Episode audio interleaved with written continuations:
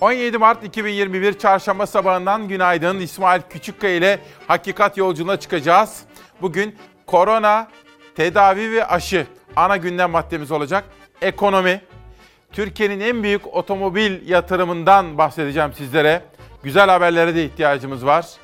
Bunun dışında esnafın ve üreticinin sesi olmaya gayret edeceğiz. Bir annenin adalet arayan sesini duyacağız. Adaletin olduğuna inanmak istiyorum. Evet, bu sabahki manşetimiz inanmak istiyorum diyoruz. Dün akşam Başakşehir'i yenerek Türkiye Kupası'nda finale çıkan Beşiktaş'tan da bahsedeceğiz. O kadar çok haberimiz var ki efendim. Günaydın. Şöyle bir dışarıya bakalım. Yeni bir gün başlamakta. Çarşamba sabahında Ankara'dan az evvel gördüm kar yağışı başlamış. Görüntüler Ankaralılar sevinç içerisinde birazcık da şaşkınlık içerisinde. E ama öyledir ama. Mart kapıdan baktırır öyle değil mi? Efendim günaydın. Hava durumuyla başlıyoruz. İç kesimler ve doğuda kar yağdı, yurt genelinde fırtına önüne kattığını savurdu. Sıcaklıklar düştü, bugün de düşecek. Fırtına, kuvvetli yağış ve kar yağışı yer yer devam edecek. Başkent Ankara'da akşam saatlerinde kar yağışı yer yer beyaz örtü oluşturdu. Gün boyu aralıklarla etkili olan yağış akşam sıcaklık düşüşüyle şehrin yüksek semtlerinde kara döndü. Kısa süreli de olsa ince bir kar örtüsü oluştu. Ankara'da bugün de yağış geçişleri sürecek. Öğleye kadar karla karışık ve yükseklerde kar şeklinde yağış görülebilir. Öğleden sonra ise yağış yağmura dönüp etkisini yitirecek. Aynı zamanda öğleden önce yağışın yer yer kuvvetli sağanak şeklinde yağması bekleniyor, tedbirli olunmalı. Sadece Ankara değil gece saatlerinde İç Ege, İç Anadolu yer yer kar aldı. Antalya'nın en yüksek noktası Alacabel'de kar oldukça yoğundu. Kar kalınlığı 1800 rakımlı bölgede 30 santimetreye çıktı. Alacabel'de fırtınanın da etkisiyle yağış zaman zaman tipiye döndü. Fırtına yurdun pek çok noktasında etkili oldu. Ege kıyılarında dalgalar kıyıyı dövdü. Muğla'nın Bodrum ilçesinde 1,5 milyon lira değerinde bir yelkenli karaya vurdu. Açıkta bağlı teknenin halatı şiddetli fırtınayla kopunca 12 metrelik yelkenli karaya sürüklendi.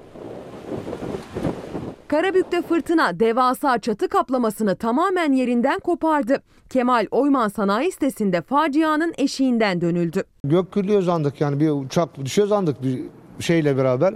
Önümüzlerimize geldi çatı bu şekilde. Rüzgardan çatı komple uçtuğu yere. Vatandaş falan yok. Sadece mala geldi, kimsenin canı yanmadı. Dükkanında hasar oluşan sanayi esnafının tek tesellisi buydu. Mersin'de fırtına ağaçları devirdi. Tarsus'ta bir araç devrilen ağaç nedeniyle hasar aldı. Kırsaldaysa seralar fırtınayla tarumar oldu. Yaklaşık 250 sera fırtınadan zarar gördü. Şu anda erken açan tomurcuklar yani e, sıcak havaların devam etmesinden dolayı Hava sıcak gitti ardından kar yağdı, geceler dondurucu soğuk havayla buz tuttu. Ordu'da belirli bir rakımda olan fındık bahçelerinde %30 ila %80 zirai don hasarı oluştu. Türkiye Ziraat Odaları Birliği Yönetim Kurulu üyesi Arslan Soydan, fındık rekoltesi zirai don nedeniyle düşecek dedi. yaklaşık 2-3 hafta önce yağan kar da e, yağdı, iyi de oldu aslında. Ama tabii ki eksilere doğru inen bir hava sıcaklığı bölgemizde özellikle 200 metreden yani yaklaşık 400-500 metrelere kadar tomurcukların patladığı bölgelerde bir don riski e, ile karşı karşıya kalındı. Zirai don ve buzlanma riski bugün de yurdun iç ve doğu kesimlerinde devam edecek, tedbirli olunmalı. Hava durumunu Ezgi Gözeger takip ediyor efendim. Başkaca detaylarımız da var. Dün İstanbul'da böyle yağışlar geldi. Böyle geldi, küt diye bir sağanak indirdi. Sonra durdu, sonra tekrar yağdı. Şu anda bile böyle yağış olacak olmayacak. Ama şu anda Ankara'dan güne bizimle birlikte başlayan başkentlerden fotoğraflar geliyor.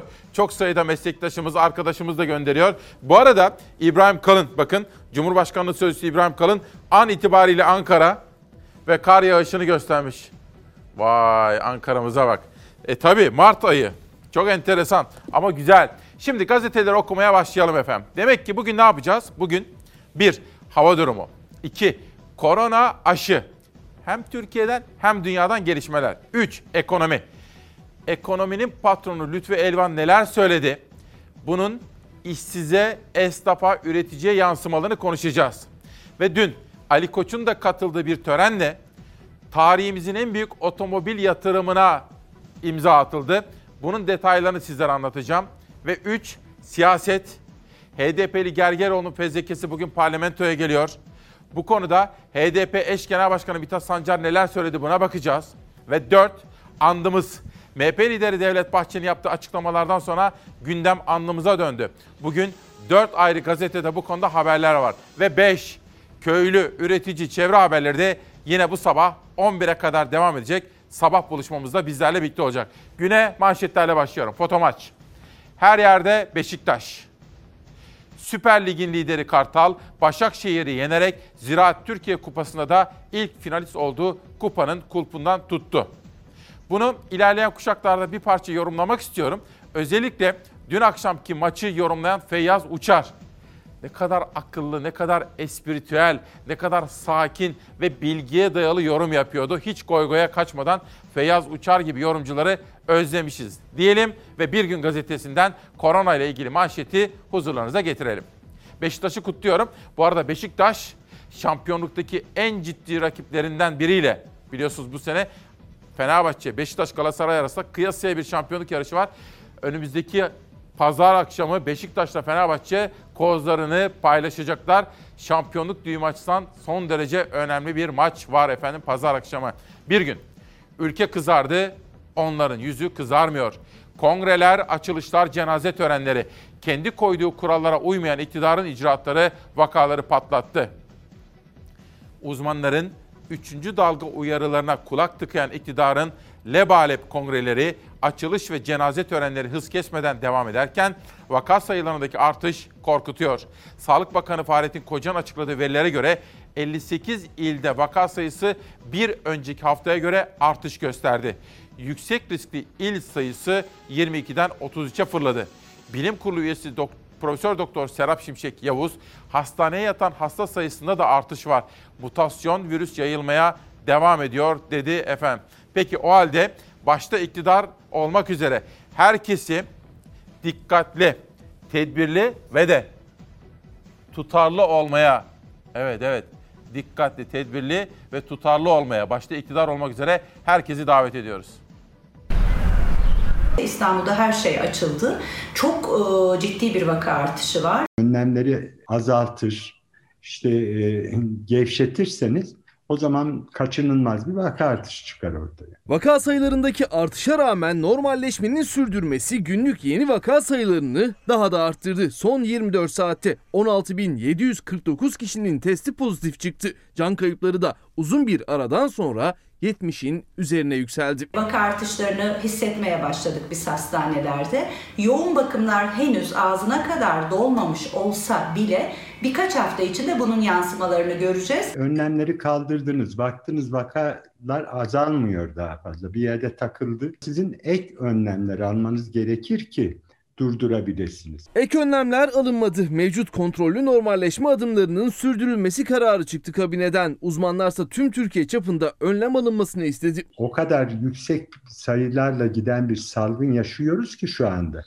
Türkiye'de il bazında alınan önlemlerle bu salgını kontrol edemezsiniz. Karadeniz'de diyelim önlemler aldınız, vakaları azalttınız. E, oradan virüs taşıyanlar gitti İstanbul'a. Önüne ya e, bir bariyer çekeceğiz bu e, freni patlamış kamyonun yokuş aşağı inen ya da o kamyon bizi önüne katacak. Normalleşmenin üzerinden 2 hafta geçti. Vaka sayılarında normalleşmenin etkisiyle artış yaşandı. Sağlık Bakanı Fahrettin Koca vaka sayısı en çok artan illeri açıkladı. Samsun, Kilis, Balıkesir, İstanbul ve Yalova bir önceki haftaya göre vaka sayısının en çok yükseldiği iller oldu. Samsun inanılmaz düzeyde bir artış gösteriyor. Bu bize şunu gösteriyor. Kırmızı bir ilde ek önlemler alınmadığı zaman o ildeki artış e, önü alınamayacak bir artışa dönüşüyor. Sarıların e, turuncuya, turuncuların kırmızıya döndüğünü göreceğiz. İşte bir yer kırmızı boyanıyorsa orayla ilgili bir seyahat kısıtlaması getirmeniz gerekir. Ve günlük yeni vaka sayıları uzun bir aradan sonra 16 bini aştı 17 bin seviyesine yaklaştı. 16 Mart'ta test yapılan 158.386 kişiden 16.749'unun sonucu pozitif çıktı ve yine uzun bir süredir 60'larda seyreden günlük can kaybı da 70 sınırını aştı. Sadece dün 71 kişi koronavirüs nedeniyle hayatını kaybetti. İstanbul şu anda turuncu e, rengin sınırları içinde kalmaya devam ediyor aslında kırmızı olması gerekirken. Korona ile ilgili gelişmeleri Zafer Söken takip ediyor. 11'e kadar güncelleyecek bilgilerimizi ve sizlere yeni taze başka haberlerde sunacağız efendim. İnanmak istiyorum. Bana söyler misiniz? Neye inanmak istiyorsunuz? Mesela ben başlatayım. Türkiye'mize yeterli kadar, yeterli miktarda aşının geleceğine inanmak istiyorum. Sizler de inanmak istediğiniz ne varsa bunu bizlerle paylaşın. Bugünkü etiketimizi Nihal Kemaloğlu önerdi. Bir Mısra Öz, bir annenin sesi. Diyor ki dünkü davadan sonra. Adaletin olduğuna inanmak istiyorum. Manşetimiz buradan. Bu arada Ankara'dan dostlarımız Alaaddin Kuday abimiz, Cem Kılıç hocamız bakın. Herkes biraz önce İbrahim Kalın'dan da göstermiştim. Ankara'dan kar fotoğraflarını gönderiyorlar. Başkentimiz beyazlar. Bu neymiş acaba? Bekir Ağırdır.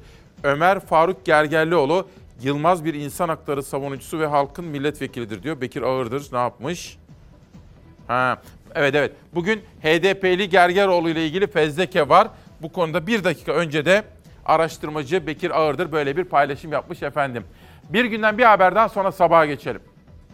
HDP'nin de dün grup toplantı salonunda konuşuldu bu konular. CHP'nin de grup toplantı salonunda ekonomi ağırlıklı 13 maddelik bir paket gündeme taşındı. Her bir haberi iktidar, muhalefet, AK Parti'den yola çıkarak bütün partileri turlayacağız ve siyasetin nabzını burada tutacağız. İşte adaletten bir fotoğraf.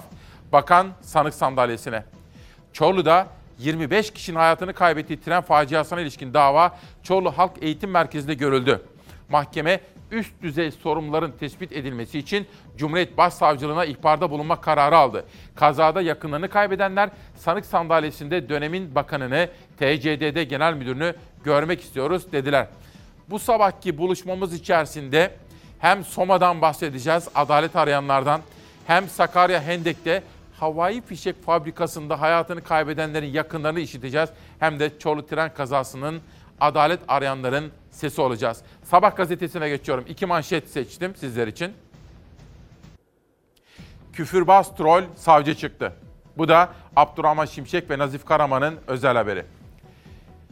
Twitter'da sahte hesap açıp devlet yetkilileriyle siyasilere hakaret ve küfürler yağdıran kişinin Samsun Cumhuriyet Savcısı Özcan Muhammed Gündüz olduğu belirlendi. Twitter'da işte filanca rumuzlu bir hesaptan bakanlara, AK Parti yöneticilerine ve milletvekillerine ağır hakaretlerde bulunan kişi hakkında şikayet üzerine inceleme başlatıldı. İstanbul Başsavcılığı ile İstanbul Emniyeti Siber Suçlarla Mücadele Şubesi'nin araştırmasından şok, şok bir isme ulaşıldı. Troll hesabın Samsun'da savcılık yapan Özcan Muhammed Gündüz'e ait olduğu saptandı. Hakimler Savcılar Kurulu adalet dağıtması gerekirken sosyal medyadan itibar suikastı yapan savcı Gündüz hakkında soruşturma izni verdi. İki yıllık savcı olan Gündüz açığa alındı diyor çok çarpıcı bir manşet. Bir de dün bir tören vardı.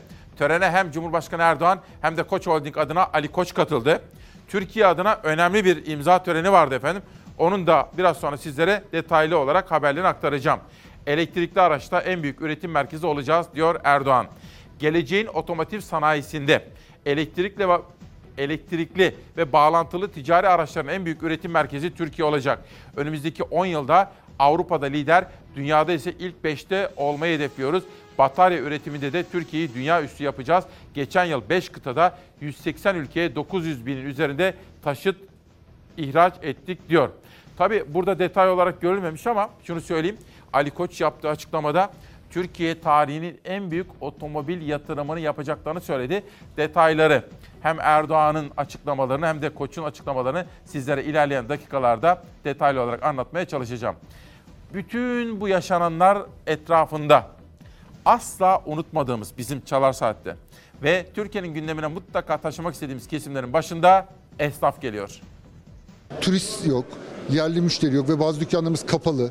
Bir senedir ama bunun yanında stopajı işliyor, vergisi işliyor, ve KDV'si işliyor. Bütün vergiler işlerken bizler zor durumda kaldık. Tarihinde ilk kez esnafın çeki dönüyor. Kredisini ödeyemiyor. vergisini ödeyemiyor. Esnaf zor durumda. Her üç dükkandan bir tanesi kapatmak istiyor veya kapatıyor. Esnafa can suyu projesi sayesinde en azından hem halkımız faydalansın hem esnaf faydalansın. Salgının etkisini en sert hisseden küçük esnaftı. Kademeli normalleşmeyle birlikte yaralar sarılmaya çalışılıyor. İstanbul Tarihi Yarımada esnafı da toparlanma sürecinde bir proje başlattı. Düzenleyecekleri alışveriş festivali ile hem tüketiciyi indirimli ürünlerle buluşturacaklar hem de esnafa can suyu sağlayacaklar. Bizim kapalı çarşımızda e, 4000 esnafımız var. Komple yarımada olarak biz bu indirime hazırlandık. Yani e, 40 binin üzerinde esnaf katılıyor, otelcilerle dahil olmak üzere. Otellerde çok ciddi bir indirim yaptı. %30'a yakın. Esnafımız da %10 ile %70 arası bir indirim uyguladı. Tarihi Yarımada'da 40 bine yakın esnaf katılıyor festivale. Üstelik sadece turistlere yönelik değil, yerli tüketiciye yönelik ürünler de indirimde olacak. Aklınıza ne geliyorsa Mısır Çarşısı, Kapalı Çarşı, Mahmut Paşa kıyafetten tutun Tahtakale'de soba borusuna kadar, bijuteriye kadar her şeyi bulabilecekler. Kuyumcular da, pırlantacılar özellikle bu konuda çok ciddi indirimler yapacaklar ve kapalı çarşıda bir şenlik oluşacak. Hem alan hem satan memnun olacak. 20 Mart 20 Nisan tarihleri arasında düzenlenecek festivalden esnaf umutlu. Belki insanlar da e, kendi zor günlerine bir katkıda bulunmuş olurlar. Bu açıdan da e, inanıyorum ki bizler için e, çok verimli geçecek. Za yeterli desteğin sağlanacağına inanmak istiyorum diyorum. Bu arada Ankara'dan, Ankara Büyükşehir Belediyesi'nden başta itfaiye olmak üzere fen işleri, seferberlik fotoğrafları geldi efendim. Vatandaşımızın güvenliği için bu kar yağışında her türlü tedbiri alıyoruz diyorlar. Sezai Bey'den bir fotoğraf geldi. Teşekkür ediyorum. Bir de güzel bir haber. Muko'dan geldi. Mukaddes Akça'dan. Hani birkaç gündür dua ediyorduk. Bir kaza geçirmişti. Yoğun bakımdaydı, komadaydı. Uyutulmuştu.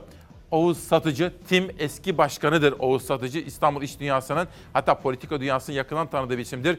Durumu gün ve gün iyiye gidiyormuş. Muko'ya da verdiği bilgi için teşekkür ediyorum. Sabahtaki iki manşetten Cumhuriyet'teki iki habere geçiyorum şimdi. Eğitime ilişkin bir manşet. Bir yılda bin okul kapandı, 27 bin öğretmen ve personel işsiz kaldı. Figen Atalay'ın manşeti. Salgınla ekonomik krize giren özel okul sahipleri çareyi binaları öğrencileriyle birlikte elden çıkarmakta buldu. Emlak sitelerine satılık okul bilgisiyle girildiğinde Muğla'dan İstanbul'a pek çok il ve ilçede onlarca satılık okulun mekan, kapasite ve fiyatla öne çıkma yarışında olduğu görüldü. Eğitimin gönül işi olduğunun altını çizen Türkiye Özel Okullar Dernek Başkanı Zafer Öztürk, üzücü bir durum yaşandığını belirterek bin civarında okul kapandı. Öğrenci kaybı 350 bin civarında ve giderek %25'e doğru yaklaşıyor. Daha üzücü olan 27 bin civarında kişi işini kaybettiği bilgisini verdi. Burada öğrencilerin, velilerin, herkesin aklına şu soru gelebilir. Bizim Milli Eğitim Bakanı nerede acaba? Bizim Milli Eğitim Bakanı acaba neler yapıyor? Mesela bugün iki ayrı gazetede Milli Eğitim Bakanı bu andımız konusunda neden bir açıklama yapmıyor mesela? Başka pek çok konuda olduğu gibi burada da sessiz kalmayı neden tercih ediyor şeklinde sorular görüyorum. Günün sorusu bu olsun. Milli Eğitim Bakanı acaba nerede? Diyelim bir sonraki manşete geçelim. İstihdam 3000 kişi artacak. Koç'tan tarihi otomotiv yatırımı.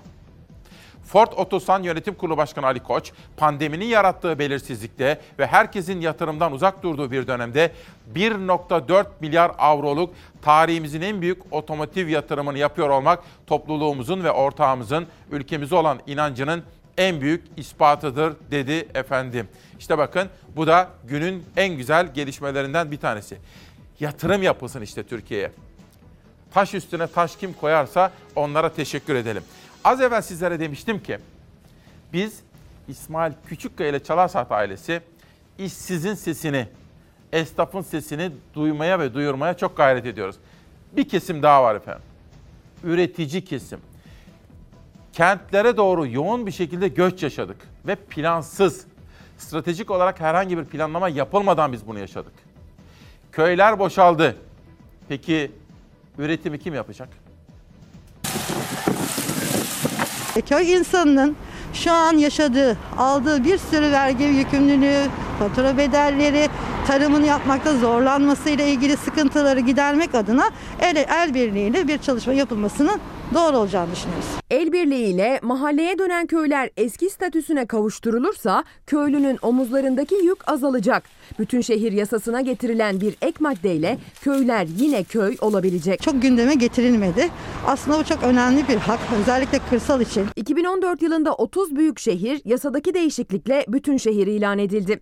Yasayla çok sayıda belde ve köy mahalleye dönüştü. Geçtiğimiz Ekim ayında yasaya bir ek madde getirildi. Artık köyden mahalleye dönen yerler yeniden kırsal köy statüsüne dönebilecek. Köye geri dönüşün özellikle tarımla geçinen köylü için avantajları çok. E, Kırsalda vergi indirimleri, vergi muafiyetleri, %50'ye inen katkılar. Bunun yanında sularla ilgili, su faturaları ile ilgili ciddi bir e, indirim söz konusu. Kırsal köy statüsüne geri dönüş kırsaldaki iş yeri için %50, hane için %25 su faturası indirimi anlamına geliyor. Ancak kırsaldaki büyük ölçekli işletmelerin köylü Mehmet amcadan ayrı tutulması gerekiyor diyor uzmanı. Bütün şehir yasasından sonra köylünün imece usulü var ettiği ortak varlıkları belediyeye kaldı. Köyün ortak yapıları için belediyeye kira ödemek zorunda kalan yerler oldu. Belediyeye devrolan bazı imarlı arsalar ve meraların satılması da cabası. Hayvanlarının salınacağı alanlar daraldığı için zaten hayvanlarını azaltan e, köy vatandaşlarımızı duyuyoruz, görüyoruz ve üzülüyoruz. Hatta ve hatta artık zorlanmaya başladığı için bugün emlak sitelerine de baktığınızda tarla satışları ne kadar çok olduğunu hepimiz görebiliriz. Tarlaların satışı arttı diyor uzmanı. Köy statüsüne geri dönmek isteyen bugünkü adıyla mahallelerin bağlı bulundukları ilçeye başvurmaları gerekiyor. İlçe belediyesi onay verdikten sonra bağlı bulunduğu Büyükşehir Belediye Meclisi'nde 90 gün içinde köylünün talebinin kabul edilmesi gerek. Ancak bu belediyenin köyden elde ettiği gelirin azalması anlamına geliyor. Belediyelerin çekinceleri gelir açısından çekincelerinin olduğunu görüyoruz. Köylerden, şimdiki mahallelerden elde ettikleri gelirlerin düşmesiyle ilgili, onları kaybetmeleriyle ilgili çekinceleri olduklarını duyuyoruz. Türkiye Muhtarlar Konfederasyonu Denetleme Kurulu üyesi Bedriye Pehlivan köy statüsüne geri dönüşü avantajlı buluyor. Köylünün endişesi ise köy statüsüne geri döndükten sonra belediye hizmetlerinden faydalanamamak. Eğer ki ben kırsal mahalleye dönersem belediye bana yine hizmet edecek mi? Elbette edecek. Tarım ve hayvancılığın, e, köy tarımının ilerlemesi yönünde çok önemli katkıları olacak bir ek madde bu. Bursa'da, İzmir'de, Haymana'da, e, Güney'de, Van'da kırsal mahalleye dönen yerler başladı. Onaylanan yerler başladı. Ek madde ve mahallenin yeniden köy olabilmesini olumlu karşılıyor uzmanlar. Türkiye Muhtarlar Konfederasyonu'ndan Pehlivan, ek maddenin alt yönetmeliği olmadığı için belediyelerin yorumuna bırakıldığını söylüyor. Pandemi döneminde nasıl ki köy tarımının ne kadar önemli olduğunu algıladıysak geleceğimiz için de köy insanının tarım ve hayvancılıkta gelişmesinin ne kadar önemli olduğunu hep birlikte içimizde içselleştirmemiz ve bu bakış açısıyla hareket etmemiz gerekiyor. Önemli bir haber ve güzel, iyi işlenmiş arkadaşlarımın eline sağlık efendim. Bakın bugün dedim ya sizlere inanmak istiyorum. Bir annenin adalet arayışı içindeki sözleri. Adaletin olduğuna inanmak istiyorum diye Mısra Özden aldık dedim ya. Mısra Hanım bizimle birlikte. Günaydın. Ekranlarda bizlerin sesine ses olan haber tek haber kanalı olduğunuz için öncelikle teşekkür ediyorum. Bölünmeden bölüşerek liyakatten uzak, eğitimle, bilimle, sanatla, hak, hukuk, adaletle yaşadığımız günlerin geleceğine inanmak istiyorum diyor. Ben de inanmak istiyorum ve sizlerden de inanmak istediğiniz ne varsa benimle paylaşmanızı rica ediyorum efendim. Ne var efendim inanmak istediğiniz? Bana söyler misiniz? Adaletin olduğuna inanmak istiyorum. Bir. İki. Türkiye'mize yeterli miktarda aşının geleceğine inanmak istiyorum. Demokrasinin, özgürlüklerin, insan hakların, ve hukukun üstünlüğünün her zaman geçerli olacağına inanmak istiyorum diyorum. Sizler de benimle sabah konuşabilirsiniz bu konularda. Ve İtalya'dan başlıyorum. La Repubblica gazetesinde dün sizlere detaylı olarak aktardığımız aşılama konusundaki sorunlar birinci sayfada haber olarak yer almış. Aşılar Avrupa'da tabii bir kriz yaşanıyor. İngiltere'deki Oxford aşısının yani AstraZeneca'nın kan pıhtılaşması ile ilgili sorunları nedeniyle aşılama durdurulunca şimdi Avrupa tekrar gözünü Pfizer'a dikti. Pfizer'dan destek arıyor. İtalya'dan Fransa'ya geçiyorum. Liberasyon gazetesinde aşılama konusundaki başarısızlığı nedeniyle Fransa Başkanı Macron yaylım ateşi altında. ve boşa harcanan zaman, boşa harcanan zamanın efendisi diyor efendim. Beyza Gözeyik dünyada ve Avrupa'da bu konuda yaşananları sizler için haberleştirdi. AstraZeneca krizi derinleşiyor. Kanda pıhtılaşma riski nedeniyle aşıya askıya alan ülke sayısı 20'ye yükseldi. Günlük vakaların giderek yükseldiği Fransa'da koronavirüsün yeni bir mutasyonu keşfedildi. Virüsün ilk kez ortaya çıktığı Çin'de acil kullanım onayı alan aşı sayısı 4'e yükseldi. Salgınla mücadele mutasyonların gölgesinde sürüyor dünya genelinde. Bugüne kadar 121 milyon insana virüs bulaştı. Can kaybı 2 milyon 680 bini geçti. Tüm dünyada 24 saatte görülen vakalar yeniden yükselişte. Almanya ve Fransa'nın ardından Kuzey Kıbrıs Türk Cumhuriyeti ve İsveç'te dahil oldu. Oxford AstraZeneca aşısının uygulanması 20 ülkede tedbiren durdu. Kanda pıhtılaşmaya neden olduğu gerekçesiyle askıya alınan aşı için Avrupa İlaç Ajansı yeterli kanıt yok dedi. Aşının faydalarının olası yan etkilerinden daha baskın olduğu açıklandı. İngiltere'de Oxford AstraZeneca aşısı uygulanmaya devam ederken aşıyı olanların sayısı 11 milyonu geçti. Fransa'da da askıya alınan AstraZeneca aşısı için Fransa Başbakanı Jean Castex açıklama yaptı. Aşıya tekrar onay çıkar çıkmaz ilk olarak kendisini yaptıracağını söyledi. Öte yandan Fransa'da vakaların önü alınamıyor. Haftalardır günlük 20 bin sınırında tespit edilen vakalar dün 30 bin olarak kaydedildi. Fransa Sağlık Bakanlığı ülkede koronavirüsün yeni bir mutasyonunun keşfedildiğini açıkladı. Fransa basınında yer alan habere göre yeni mutasyon PCR testiyle teşhis edilemiyor. Henüz 8 kişide tespit edilen yeni mutasyonun daha ölümcül ya da daha bulaşıcı olduğuna dair henüz net bir bilgi yok. Ancak ülke genelinde hastaneye yatışlar arttı. Sokağa çıkma kısıtlaması ise akşam 6'dan sabah 6'ya kadar sürüyor. Virüsün ilk kez ortaya çıktığı ülke Çin'de bir aşı daha acil kullanım onayı aldı. Ülke genelinde kullanımı onaylanan aşı sayısı 4'e yükseldi. Çin Hastalık Kontrol Merkezi'nin geliştirdiği yeni aşının ikinci dozu bir ay arayla yapılıyor. Aşının denemeleri Pakistan ve Endonezya'da devam ederken Özbekistan'da yeni Çin aşısına acil kullanım onayı verdi. Çin'de onaylı 4 aşı olmasına rağmen aşı uygulaması yavaş ilerliyor. 1 milyar 400 milyon nüfuslu ülkede sadece 64 milyon 980 bin doz aşı uygulandı. Öte yandan Çin, Sinovac aşısı olan yabancı ülke vatandaşlarına seyahat yasağını gevşetti. Çin'in Ankara Büyükelçiliğinden yapılan açıklamaya göre aşı sertifikası alanların vize başvurularında kolaylık sağlanacak. Dünyadan başkaca haberlerim de olacak efendim. Ve Hürriyet gazetesinde Halepçe'de hala taze acılar. Saddam'ın 33 yıl önce 5000 sivili katlettiği Irak Halepçe'de yaralar hala ilk günkü gibi taze. Hardal ve sinir gazıyla yapılan saldırıda hayatını kaybedenlerin yanı sıra binlerce kişi de sakat kaldı. Bunlardan biri de saldırı sırasında 6 yaşında olan Alvant Ali. O gün baygın halde fotoğrafı çekilen Alvant sağ kalanlardan biri diyor.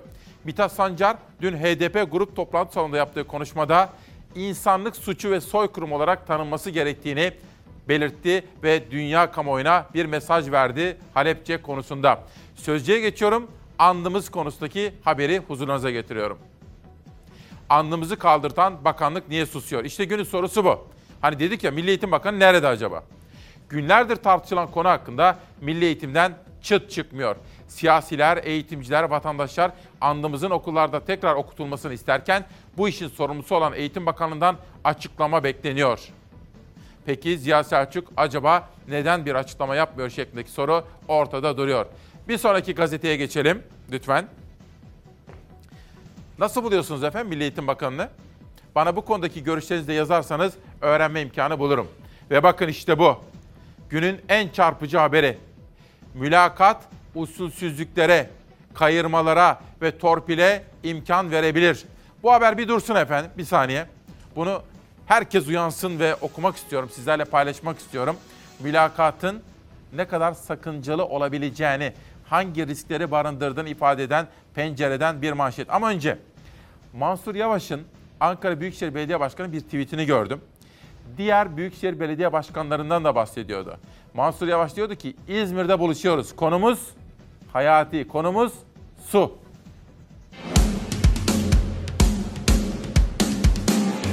Ülkemiz kurumasın, suyumuzun tek damlası bile israf olmasın, yarınlara umutla bakabilirim diye İzmir'de buluşuyoruz. Çünkü başka bir su yönetimi mümkün.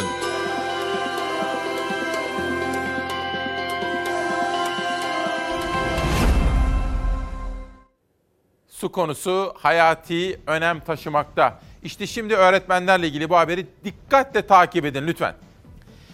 Ankara 6. İdare Mahkemesi örnek bir karara imza atarak mülakat puanına göre Milli Eğitim'in yaptığı 1709 şube müdürü atamasını usulsüz buldu, iptal etti. Koltukta haksız yere 7 yıldır oturan müdürler bu mahkeme kararıyla koltuklarından kalkacaklar. Milli Eğitim Bakanlığı mahkeme kararlarına rağmen ısrarla 1709 şube müdürü atamasını iptal etmemiş ve sözlü sınav puanıyla hukuka aykırı olarak atanan şube müdürleri görevlerine devam etmişti. Türk Eğitim Sen 3 Kasım 2020 tarihinde Milli Eğitim Bakanlığı'na başvurarak mahkeme kararları doğrultusunda 1709 şube müdürü atamasının iptal edilmesini istedi. Ancak Milli Eğitim sendikanın talebini görmezden geldi. Türk Eğitim Sen'de süreci yargıya taşıdı. Ankara 6. İdare Mahkemesi 1709 şube müdürü atamasının yürütmesini durdurdu diyor. İşte bakın bu da son derece önemli bir başka haber. Hani dedim ya sizlere Ankara kar yağışı altında. İstanbul'da yağmur var böyle ara ara. Türkiye'mizin geneline ilişkin hava durumunun detaylarını şimdi huzurlarınıza getiriyoruz. Kuvvetli yağış, kar, fırtına. Mart'ın ilk yarısı geride kaldı ama kış geride kalmadı. Bugün Akdeniz'de kuvvetli sağanaklara dikkat. İç kesimler öğleye kadar karlı. Fırtına batıda etkisini yitiriyor ancak yurdun güneyinde ve doğu kesimlerde fırtına güneyden kuvvetli esmeye devam ediyor. Akşam Marmara'da da fırtına görülebilir. Güneyden esen fırtına beraberinde kuvvetli sağanak yağış geçişleriyle Akdeniz bölgesinde etkisini sürdürecek. Öğleden önce batıda, öğleden sonra Akdeniz'in doğusunda kuvvetli sağanak yağış ve fırtına tahribat bırakabilir bugün. Gün içinde iç kesimlerde de batıdan doğuya geçiş şeklinde etkili olacak sağanaklar bekleniyor. Etkili yağışlar İç Anadolu'nun doğusunda kuvvetli olabilir, karla karışık yükseklerde kar şeklinde düşebilir. Doğuda gün içinde yağışlar hafif ve yerel, batıdan doğuya ilerleyen yağış geçişi akşam saatleri yaklaşırken doğuyu da etkisi altına alacak. Doğu Karadeniz'le Doğu Anadolu genelinde akşam saatlerinde etkili yağışlar bekleniyor. Yağışlar doğuda kar şeklinde düşecek. Perşembe günü yağış hafifliyor. Yerel ve kısa süreli yağışlar Marmara, Karadeniz ve Ege'de etkisini gösterecek. İç kesimlerde de hafif ve kısa süreli yağışlar bekleniyor. Yağışlardan sonra kısa süreli güneş açabilir. Yağış şeklindeki geçişler yer yer etkisini gösterebilir. Doğuda perşembe akşamdan itibaren yine kar var ancak çarşamba akşamki yağışa göre daha hafif olacak. Bugün bir kademe daha soğuyan havayla iç kesimlerde ve doğuda kar ihtimali artıyor. Merkezlerde karla karışık yağarken yüksekler beyaz örtüyle kaplanıyor. Çarşambadan perşembeye geçerkense sıcaklıkta önemli bir değişiklik olmayacak. Sıcaklıkta yeni bir kıpırdanma cumartesi başlayacak. Hafta sonuna kadar hava genel olarak soğuk gidecek. Hafta sonuysa ısınma başlıyor. 17 Mart 2021 Çarşamba sabahında İsmail Küçükkaya ile Çalar Saat'te inanmak istiyorum diyoruz. Türk Gün Gazetesi esnaf manşetiyle çıkmış. Esnafa kalıcı vergi muafiyeti. Salgın sonrasına hazır olmak için belirlenen yol haritasının ayrıntıları ortaya çıktı. Hazine ve Maliye Bakanı Lütfü Elvan reform paketi takviminin salı günü açıklanacağını söyledi. Bu sabahki buluşmamız içerisinde Bakan Elvan'ın yaptığı açıklamaları sizlere parça parça manşet olarak aktaracağız efendim. İç siyasete baktığım zaman AK Parti gibi Cumhur İttifakı'nın diğer ortağı MHP'de de kongre süreci işliyor. İşte Türk Günden bir manşet. MHP 13. Büyük Kurultayı'na hazır. MHP'nin 13. olan Büyük Kurultayı yarın yapılacak. Genel Başkan Devlet Bahçeli'nin tek aday olduğu kurultayda partiyi 2023 seçimlerine taşıyacak kadrolar belirlenecek diyor. İstiklal için birlik, istikbal için delilik sloganı kullanılıyor bu seneki kurultayda MHP için efendim. Bir Amerika'ya gidelim. Bir uçak, küçük bir uçak ve yaşananlar. Yolda giden otomobilin üzerine uçak düştü. Korkunç kazada 3 kişi yaşamını yitirdi. Amerika Birleşik Devletleri'nin Florida eyaletinde tek motorlu bir uçak havaalanından kalktıktan hemen sonra elektrik tellerine çarptı. Kontrolden çıkan uçak o sırada yolda seyreden otomobilin üzerine düştü. Kazanın şiddetiyle parçalanan uçak sürüklenerek yol kenarına çarptı. Patlayarak yanmaya başladı. Kazada uçaktaki iki kişi olay yerinde yaşamını yitirdi. Otomobildeki anne ve çocuksa yaralanarak hastaneye kaldırıldı. Ağır yaralı çocuk doktorların tüm çabalarına rağmen hayatını kaybetti.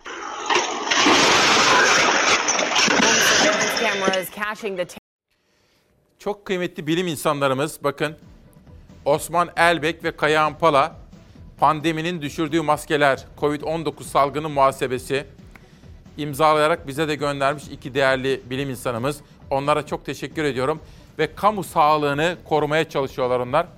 Efendim bugün neler var? Şöyle bir özet yapayım. Kuyumcular dertli. Neden? Esnaf sesini duyurmak istiyor. Ne istiyor? Üretici ve köylü, mesela patates üretimi konusunda haberler var.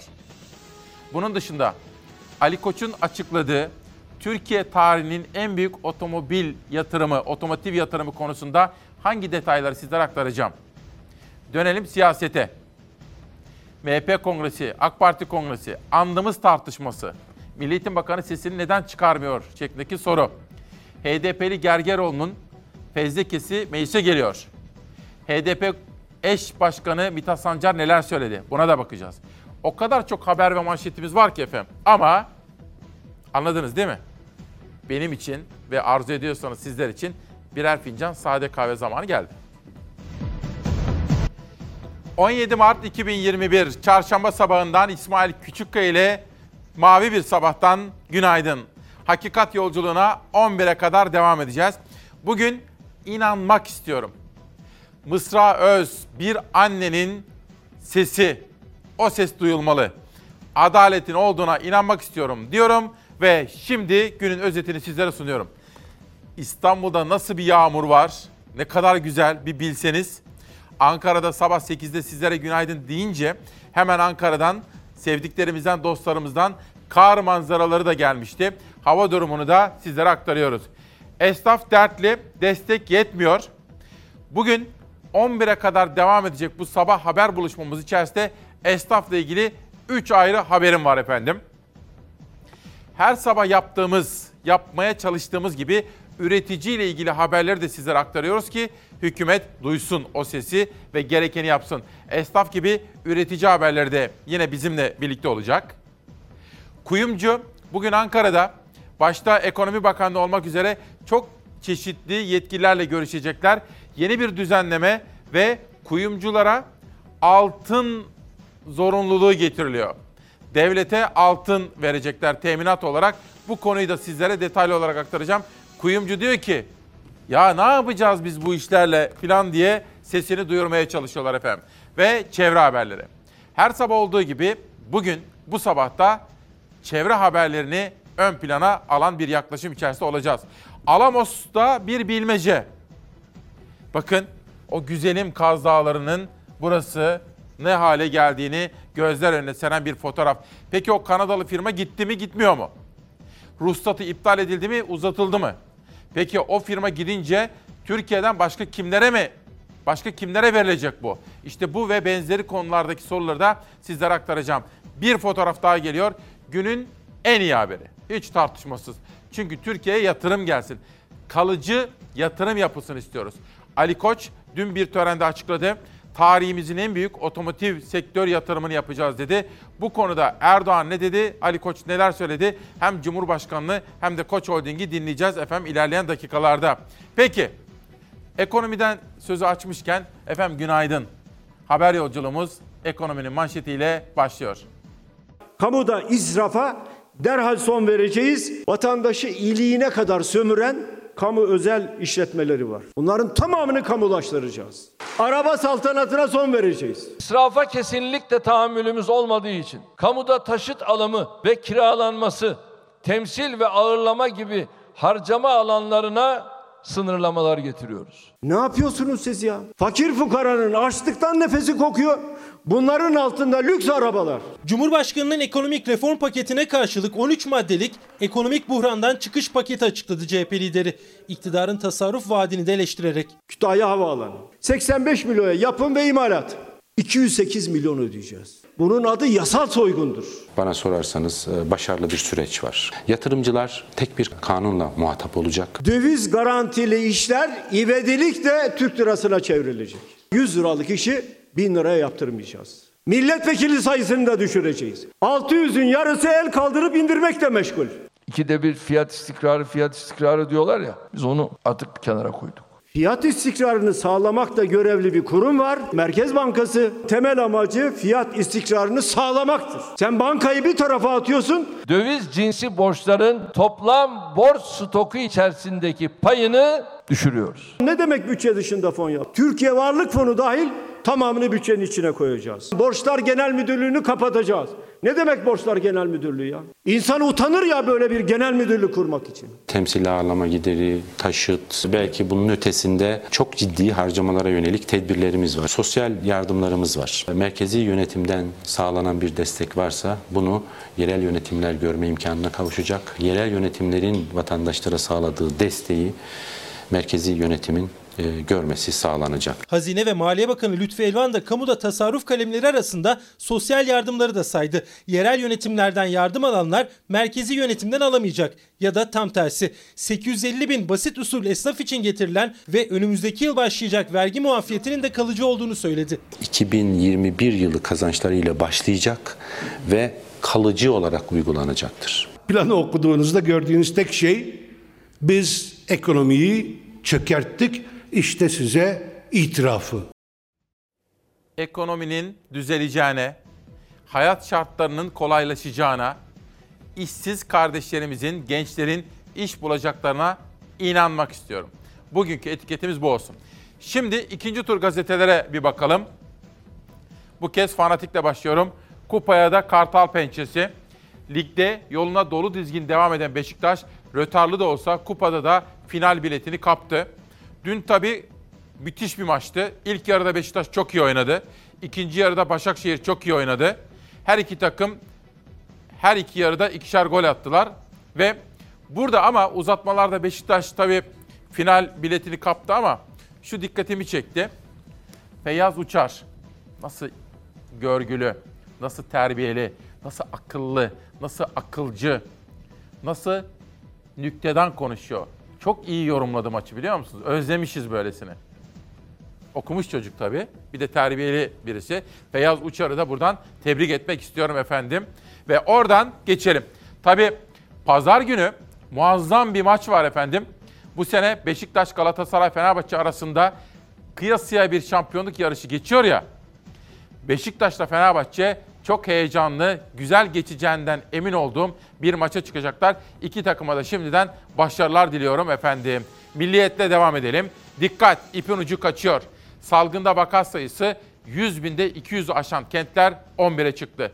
Samsun 100 binde 458 vakayla listenin tepesinde. Siirt mucizeye imza atıyor diyor. İşte şimdi bu konudaki haberi verelim arkadaşlar. Bir akışı değiştirelim. Yönetmenim İrfan'dan rica edeceğim. Bu konuda bir haberimiz vardı. Korona, aşı, korona ile mücadele. Hazır mıyız? Arkadaşlar, hazır mıyız? Verelim. Dünyada aşı uygulamasını başlatan ilk ülkeler arasındayız. Aşılama sıralamasında dünyada 5. durumdayız. 30 Aralık'ta 3 milyon aşı geldi. 25 Ocak'ta 6,5 milyon, 29 Ocak'ta da 3,5 milyon. Toplam 13,5 milyon aşı geldi ve şu ana kadar da 11,6 milyon aşı yapabildik ve birçok aşı merkezinde hala aşı olmadığını ve dolayısıyla 65 yaş üstü vatandaşlara dahi aşı randevusu verilemediğini biliyoruz. Cumhurbaşkanı Türkiye'nin aşılamada lider ülkeler arasında olduğu sözünde ısrarcı. Muhalefetse aşı da tedariği de yok iddiasında. Sağlık Bakanı Fahrettin Koca aşılamada sonbahar dönemini işaret etmişti ama muhalefet aşı hesaplaması yaptı. Aşılama hızı böyle devam ederse 2022 yılının Haziran ayına kadar aşılama tamamlanamaz dedi. Nüfusumuzun 50 milyonluk kısmının aşısını sonbahardan önce yaparsak salgın üzerimizde ağır bir baskı olmaktan çıkacak. 14 Ocak'ta e, başladı. 62 gün oldu. E, ve eğer bu hızla gidersek 469 güne ihtiyacımız var. Bu da Haziran 2022 anlamına geliyor. Hızlanmamız lazım, aşı bulmamız lazım. Çalışmaları süren yerli aşımız hazır hale gelene kadar yurt dışından aşı tedarikini sürdüreceğiz. Bol keseden atarak olmuyor. 50 milyon aşı yoldaydı.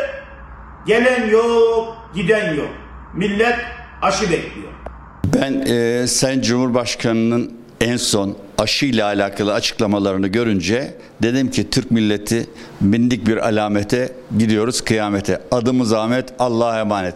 Artık aşı yok. Sağlık Bakanı'nın açıklamasına göre Aralık'ta 20, Ocak'ta 20, Şubat'ta 10 milyon yani toplamda 50 milyon doz aşı gelecekti. 13,5 milyon doz aşı geldiği biliniyor. 3 milyonu ikinci doz olmak üzere toplamda 12 milyon doz aşı yapıldı. Muhalefete göre aşı tedariğinde sıkıntı var. Bunun göstergesi de aşılamada ikinci aşamaya geçilememesi. Sağlık Bakanı'nın 50 milyon kişinin aşılanması takvimini Haziran'dan sonbahara çekmesi. Sonbahar diyorlar ya, sonbaharda aşı da gelecek anlamında değil. Topu biraz daha ileri atalım bakalım o arada neler yapabiliriz. Şu anda aşının geleceği konusunda herhangi bir emare yok. Asıl olan aşılamayı hızlandırarak, moralleri yüksek tutarak salgın sonrasına hazırlanmaktır. Elimizdeki aşı stokunun sonuna geldik.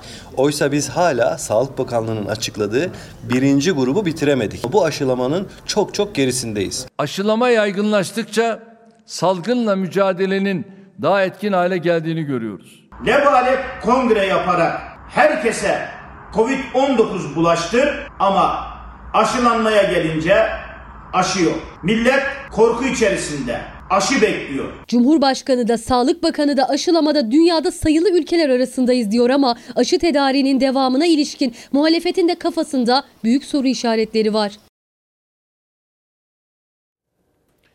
Ve aşı konusunda şöyle bir manşet atayım efendim sizlere. Türkiye'mize yeterli miktarda aşının geleceğine ve en az 50-55 milyon yurttaşımızın 2 doz aşısının yapılacağına yani minimum 110 milyon doz aşıyı getirmiş olacağımıza inanmak istiyorum. Sizler de inanmak ister misiniz efendim? İşte günün manşeti bu. Ve Sözcü gazetesine geçelim. Sabah sizlere bir soru sormuştum. Milli Eğitim Bakanı acaba nerede? Sizlerden gelen yanıtları da okudum, okumaktayım. Fakat bir büyüğüm de diyor ki, bu güzel bir soru ama aslında daha anlamlı bir soru var diyor bir büyüğüm. Bana mesaj atmış. Ne biliyor musunuz? Milli Eğitim Bakanlığı politikalarından memnun musunuz? Halkımız, öğretmenler, veliler, öğrenci kardeşlerim. Milli eğitim politikalarımızdan memnun musunuz şeklindeki bir soruyu da sizlere yöneltmiş olalım. Mülakatla atamaların torpil olduğu mahkemece tescillendi. Bakanlık anlamıza değil, asıl bu torpillilerle uğraşsın. İşte çok önemli. Ankara 6. İdare Mahkemesi 1709 Şube Müdürü'nün mülakat puanına göre atanmasını usulsüz buldu ve iptal kararı verdi. Şimdi koltukta 7 yıldır oturan bu müdürlerin mahkeme kararı sonucu görevlerinden ayrılmaları gerekiyor. Eğitim Sen Başkanı Talip Geylani, Milli Eğitim'den beklentimiz yargı kararını uygulamasıdır diye konuştu. Günün bence en önemli haberlerinden bir tanesi budur diyelim ve Sözcü'den Dünya Gazetesi'ne geçelim. Ekonomiyle ilgili bir haber sunmak isterim sizlere. Altın teminat hesabından dönüş sinyali. Özge Yavuz. Faaliyet şartı olarak taslağa konulan 500 gram altın teminatına karşı çıkan kuyumcular bakanlık yetkilileriyle bugün Ankara'da bir araya geliyor. Bu haberde hem Mustafa Atayık hem de Mehmet Ali Yıldırım Türk'ün yani İstanbul Kuyumcular Odası'ndan ve İstanbul Kuyumcular ve Sarraflar Derneği'nden yetkililerle yapılmış röportajlarda var efendim. Fakat hani diyorum ya ben her gün bu 3 saatlik haber buluşmamız içerisinde en fazla güzel böyle memleket için iyi haberler aradığımı sizlere söylemiştim. İşte o iyi haberlerden birisi. Bu imzaların ülkemize, milletimize hayırlı uğurlu olmasını diliyoruz. Çok teşekkür ediyoruz. 2 milyar euroluk Türk otomotiv sektörünün bugüne kadarki en büyük yatırımı ile bir kez daha huzurlarınızdayız. Türkiye otomotiv sanayinin elektrikli ve bağlantılı araçlarla dönüşmesini sağlayacak bu yatırımla Ford Otosan araştırma, geliştirme, ihracat, üretim ve katma değer etkisi 10 yıla yayılacak büyük bir vizyon ortaya koymaktadır. Türkiye tarihindeki en büyük otomotiv yatırımıyla Kocaeli'de elektrikli ve bağlantılı yeni nesil ticari araçlar üretilecek. Yatırım sayesinde Türkiye dünyada elektrikli araç üretiminde önemli bir noktaya gelecek. Yatırım sayesinde geleceğin otomotiv sanayisinde elektrikli ve bağlantılı ticari araçların da en büyük üretim merkezi Türkiye olacaktır. Beştepe'de dün önemli bir imza töreni vardı. Elektrikli araç üretmek için 2 milyar euroluk bir yatırım yapıldı. Bu otomotiv sanayi alanındaki en büyük yatırım olarak da tarihe geçti. Ford Otosan 2020 Aralık ayında 2 milyar avroluk yatırım planını kamuoyu ile paylaşmıştı. Biz de bu stratejik yatırım planını proje bazlı devlet yardımı kapsamına alarak kendilerine gereken her türlü desteği verdik. Kocaeli fabrikamız Türkiye'nin batarya dahil ilk ve tek elektrikli araç entegre üretim tesisi haline gelecek. Yatırımla birlikte Türkiye elektrikli araç üretiminde dünyada üst sıralara yükselecek ve binlerce kişi için iş imkanı sağlanmış olacak. Yatırımla bölgede ilave 3000 kişilik doğrudan istihdam oluşacak. Ford Otosan'ın toplam istihdam sayısı böylece 15 bini aşacaktır. 2 milyar euroluk yatırımla Kocaeli fabrikalarındaki ticari araç üretim kapasitesi 650 bine çıkacak. Aynı zamanda 130 bin adetlik batarya montaj kapasitesine ulaşılacak ve üretilecek ilk araç 2023 yılında banttan inecek. Ne güzel tesadüftür ki bu yatırım neticesinde üreteceğimiz ilk aracı inşallah her şey yolunda giderse Cumhuriyetimizin 100. yılında banttan indireceğiz. Törende Ali Koç'un uluslararası yatırımcılara da bir çağrısı vardı. Uluslararası iş alemine çağrıda bulmak istiyoruz. Türkiye, tarihsel birikimi, yetişmiş insan kaynağı, ARGE kabiliyetleri, ekonomik potansiyeli, eşsiz jeostratejik konumu ve bugünkü mevcut teşvik sistemiyle dünyaya önemli fırsatlar sunan ülkelerin başına gelmektedir. İşte böyle sıcak para değil, faize gelen değil. Biz böyle kalıcı yatırım istiyoruz memleketimize efendim. Ve küresel ölçekteki işbirliklerinin de bunun için elzem olduğunun farkındayız. Çünkü Türkiye'mizde yeterli miktarda birikim yok. Eğer biz hukukun üstünlüğünü temin edersek ve bu konulardaki şüpheleri giderirsek, güven tesis edersek yabancı yatırım da Türkiye'ye gelir. Yerli ortaklarıyla birlikte yatırım yapar. Bu kadar basit diyoruz. Ve bugün bakın bir Çalarsat gazetesi sizlere söylemiştim. İnanmak istiyorum sözünü Mısra Özden Çorlu'da adalet arayan bir annenin sesinden sizlere duyurmaya çalışmıştık. Zeray Kınacı bugün böyle bir gazete hazırladı bizler için sağ olsun. Orkun Özgül de çizdi. Bir, Çorlu tren faciası davasını takip ediyoruz. Adaletin tecelli edeceğine inanmak istiyorum Çorlu'da. Hendek'te, Sakarya Hendek'teki havai fişek fabrikasında meydana gelen olay ve yaşamını yitirenlerin yakınlarının adaletin gerçekleşeceğine inanmak istiyorum şeklindeki sözleri. Ve Soma, ilk günden itibaren acısı yüreğimizdedir. Madencimiz de onların yakınları da işte adaletin gerçekleşeceğine inanmak istiyoruz diyorlar. Ve şimdi Çorlu'ya gidiyoruz. Bizler, biziz, burada.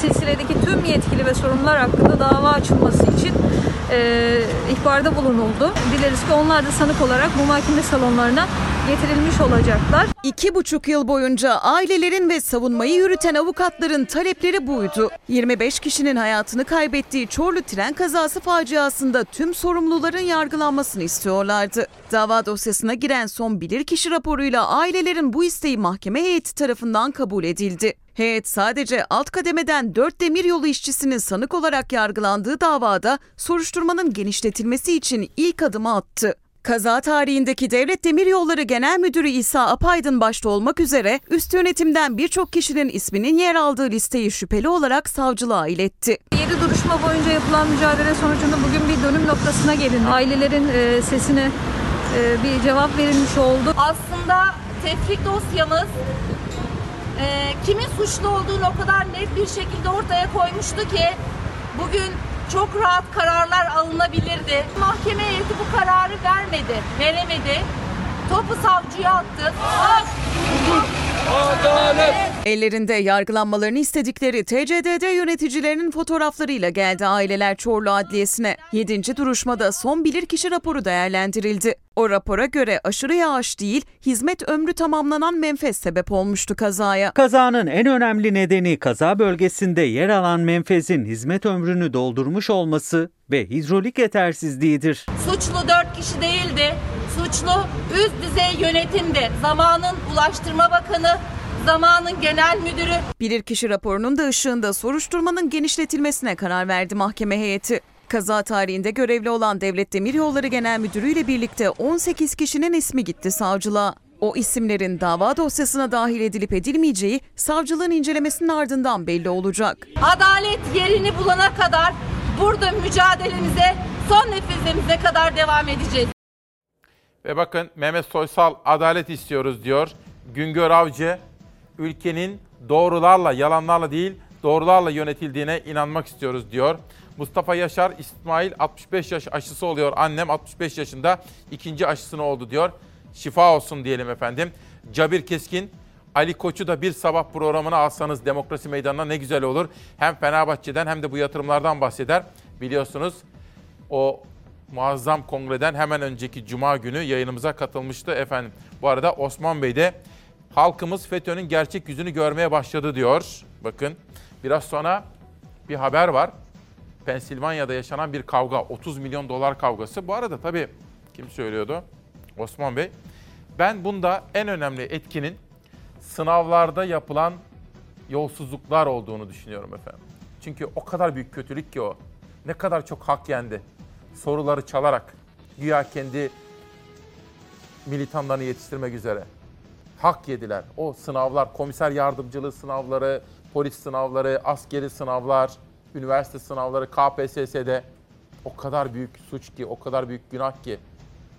FETÖ'nün en büyük kötülüğü. Halkımız bunu görsün efendim. Bunu görmesi lazım halkımızın. Bundan daha büyük kötülük var mı? O sınavlara girip de hakkı yenen çocuklar şimdi ne yapıyorlar acaba? He? Bu kimin? Bu vebal kimin? Bir gün geçiş garantisinin üstüne kira kıya. Ha bakın bu da dün akşam Selçuk Tepeli kardeşimin sunduğu Fox ana haberde bütün detayları vardı bunun. Hatta yönetmenim İrfan'dan rica edeyim o haber bir gelsin. Biraz akışı değiştireyim İrfan kusura bakma. Çünkü efendim bakın bu da önemli bir haber. Çünkü hani bize ne diyorlar? Kısa çalışma ödeneğini uzatamıyorduk değil mi? Niye? Niye uzatamıyoruz efendim? Çünkü para yok. İmkanımız el vermiyor. Esnafımıza yeterli desteği maalesef sağlayamadık. Neden? Çünkü kaynak yok. Kaynak yoksa efendim biz neden bu büyük müteahhitleri zengin ediyoruz? Neden? Bakın önemli bir haber. Heh, yönetmenim de beni uyarıyor. Haberi buldum diyor. Önemliydi. Osman Gazi Köprüsü ve Gebze Orhan Gazi İzmir otoyolunu işleten ve devletten geçiş garantisi alan Nurol İnşaat, Özaltın Holding, Astaldi, Makyol, Yüksel İnşaat ve Gökçay İnşaat ortaklığı otoyol AŞ'ye kıyakların ardı arkası kesilmiyor. CHP'li Yavuz Yılmaz'ın CİMER'e yaptığı başvuru sonucunda şirketin Gebze-İzmir otoyolundaki 25 benzin istasyonu, 33 restoran ve 33 alışveriş merkezi için kira ödemediği ortaya çıktı. Benim güzel yurdumun güzel insanları. Bunu düşünmelisiniz. Yani ülkemizin kaynağı yok değil. Şu anda kıt. Kıt ama sorgulayın lütfen. Neden kıt?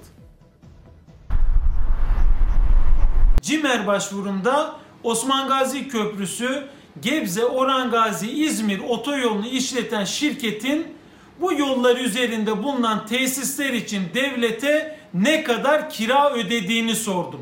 Gelen yanıta göre şirketin bu tesisler için hazineye ödediği kira tutarı 0 lira. Otoyol işletmesinin özel sektörde olduğu zaten biliniyordu ama yol üzerindeki 25 benzin istasyonu, 33 restoran ve 33 alışveriş merkezinin kira gelirlerinin de o şirketlere gittiği ortaya çıktı. CHP'li Deniz Yavuz Yılmaz'ın sorusuna Cumhurbaşkanlığı İletişim Merkezi CİMER'den gelen yanıta göre 2036 yılına kadar devletin kasasına kiralardan tek kuruş girmeyecek. Yap işlet devlet modeliyle ihale edildiğinden dolayı sözleşme gereğince işletme hakkı süresiyle sınırlı kalmak üzere görevli şirkete aittir. Ana sözleşme vatandaşlara veya millete açıklanmadığı için bunu bilmiyorduk. Cimer'e sormuş olduğu sorudan şunu görüyoruz. Şirketler bir yolu açıp işletirken bütünüyle, bütün haklarıyla işletiyorlar. Bu hak onlara verilmiş. 5 şirketten oluşan konsorsiyumla devletin imzaladığı Yap İşlet Devret Sözleşmesi'nin içeriği bilinmiyor. Osman Gazi Köprüsü'nü işleten o şirketler Cimer'den gelen yanıta göre yol kenarındaki tesislerden de para kazanıyor. Şirketin net karı en az 9.2 milyar dolar ve yüzde 600 en az kar edecek. Yüzde 600 karın yanında 2036 yılına kadar da yol üstündeki tesisler için hazineye hiçbir ödeme yapmayacak. İstanbul'u İzmir'e bağlayan Osman Gazi Köprüsü ve otoyol zaten araç geçse de geçmese de şirketlerin kasasını dolduruyor. Benzin istasyonu, restoran ve alışveriş merkezlerinden 15 yıl daha gelecek kira da ekonomi yazarı İbrahim Kahveci'ye göre birer piyango. Verilen araç garantisi dışında efendim buradan çok yüksek gelir elde ediyor. Ediyorsa bu da bu işin piyangosu olarak veya bonusu olarak bu şirketlere kalmış oluyor. Şimdi hani demokrasi böyle böyle büyük kitaplar okumaya gerek yok. Demokrasi budur işte. Nedir biliyor musunuz? Halkın bir milletvekili, neydi adı İrfan? Milletvekili Deniz Yavuz Yılmaz. Hayatım boyunca görmedim ama takdir ediyorum. Bakın halkın vergilerinin nerelere harcandığını sorguluyor. Bravo. Zonguldak milletvekiliymiş. Teşekkür ederim İrfan. Ona teşekkür ediyorum. Bu bilgileri ortaya çıkardığı için, yorumladığı için o uzmanlarımıza, kahveciye teşekkür ediyorum. Ve iyi ki Fox Haber var bakın. İyi ki Ankara büromuz, iyi ki İstanbul'daki haber merkezimiz var. İyi ki çalar saatimiz var bu ülkede. Siz de öyle demiyor musunuz? Başka televizyonlarda yok bunlar. Bugünlerde biraz tekrar ediyorum bunu çünkü görmenizi istiyorum efendim. Demokrasi dediğimiz şey 4 yılda bilemedin 5 yılda bir sandığa gidip oyunu atmaktan ibaret değildir. Demokrasi dediğiniz şey hepimizin vergileriyle oluşturulan bu bütçenin nerelere harcandığı bilgisidir. Dün Ekrem hocamı aradım da Ankara'dan yaklaşımdan Ekrem Sarısı hocamı onunla da konuşuyordum. Demokrasi budur hocam dedim. Vergi ödeme bilinci ama bu vergilerin nereye harcandığı duygusu. Bir elin sayı, parmaklarının sayısını geçmeyecek müteahhitler zengin edildi. Ama esnafa, üreticiye yeterli desteği sağlayamadık. Ya düşünsenize bir otoyol yapılıyor. O otoyolu işletme şu kadar süre verildi, garanti verildi. Hepsi bir tarafa. Şimdi ne öğreniyoruz? O otoyolda kenarlardaki benzin istasyonları, işte şunlar bunlar, restoranlar, kafeler. Onları bile vermişiz de biz devletimiz hiç kira almayacakmış 2036'ya kadar. Bunu sorgulamak dürüst ve ülkesini seven bir yurttaşın hakkıdır. Hakkı olduğu gibi sorumluluğudur efendim. Ama bunu sorgulamadıktan sonra bir anlamı yok hiçbir şeyin. Demokrasi böyle bir bilinç işte. Amerika'daki filmlerdeki bir replikten ibaret değildir. Sen benim kim olduğumu biliyor musun? Kim? Ben vergisini ödeyen bir yurttaşım. Ve siz bize hesap vereceksiniz. İşte bu bilinç demokratik kültür ve bilincin yapı taşıdır efendim. Bir günden bir sonraki gazeteye geçelim bakalım ne var. Pencere gazetesi. Demirtaş'tan mahkemeye kendinizi feda etmeyin, iktidar değişecek. Edirne cezaevinde tutuklu eski HDP'li eş genel başkan Selahattin Demirtaş'ın tutuksuz yargılandığı ana davası Ankara 19. Ağır Ceza Mahkemesi'nde dün görüldü. Demirtaş, Avrupa İnsan Hakları Mahkemesi'nin derhal serbest bırakılmalı kararının ardından ilk kez hakim karşısına çıktı. Demirtaş duruşmaya ses ve görüntü bilişim sistemi SEGBİS ile bağlandı. Demirtaş mahkemeye iktidar uğruna kendinizi feda etmeyin. İktidar bu seçimde %99 değişecek. Bu yargılamada anayasa değil seçim kanunu uygulayalım. Siz desteklediğiniz partilerin iktidara gelmesi için aleni siyaset faaliyet siyasi faaliyet yürütüyorsunuz. Sistemin değişmesine yardımcı oldunuz. Tek adam diktatörlüğünün kurulmasına yardımcı oldunuz diye seslendi. Avukatlar da Avrupa İnsan Hakları Mahkemesi kararına uyulmasını istedi. Avukat Ramazan Demir, AHİM'in siyasi sayık taşıdığını söylediği hakimlersiniz dedi. Avukat Mahsuni Karaman, kucağınıza bıraktıkları bu bombalar kucağınızda patlayacak. Yakın tarihte örnekleri var ifadelerini kullandı. Duruşma 14 Nisan'a ertelendi diyor efendim. Bir sonraki gazete FETÖ ile ilgili bir haber var efendim Akit'te. Biraz evvel bir izleyenim. Bana halkımız onların gerçek yüzünü görmeye başladı demişti de ben de sınavlardaki o yolsuzluklardan, usulsüzlüklerden bahsetmiştim hak yemeden. İşte Akit gazetesi bugün terör elebaşı Gülen'in hırsızları çaldıkları paraları paylaşamıyor manşetini görüyorum. Terörist Gülen'in en yakınındaki isimlerden Cevdet Türkyol'un 30 milyon dolarlık mal varlığı ile ilgili şikayet mektubu örgüt içi kavgaların fitilini ateşledi. Türk yolu hakkındaki mektubu Gülen'e ileten Osman Şimşek'i yumrukladı. Himmetçilerin zimmet kavgası ayyuka çıktı diyor. İşte bakın ne enteresan olaylar değil mi? Vay anasını vay. Efendim bir gerçeği, bir gerçeği sizlere hatırlatmak istiyorum. İzmir'de yaşadık. Ne kadar üzüldük, ne kadar korktuk değil mi? Daha evvel yaşadık, ne kadar acılar çektik, ağır bedeller ödedik değil mi? Sevgili yurttaşlarımız, halkımız, çok kıymetli Çalar Saat'in izleyenleri, iktidarımız, muhalefetimiz, sivil toplumumuz.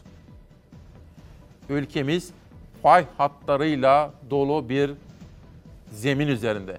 Yani deprem maalesef geliyor.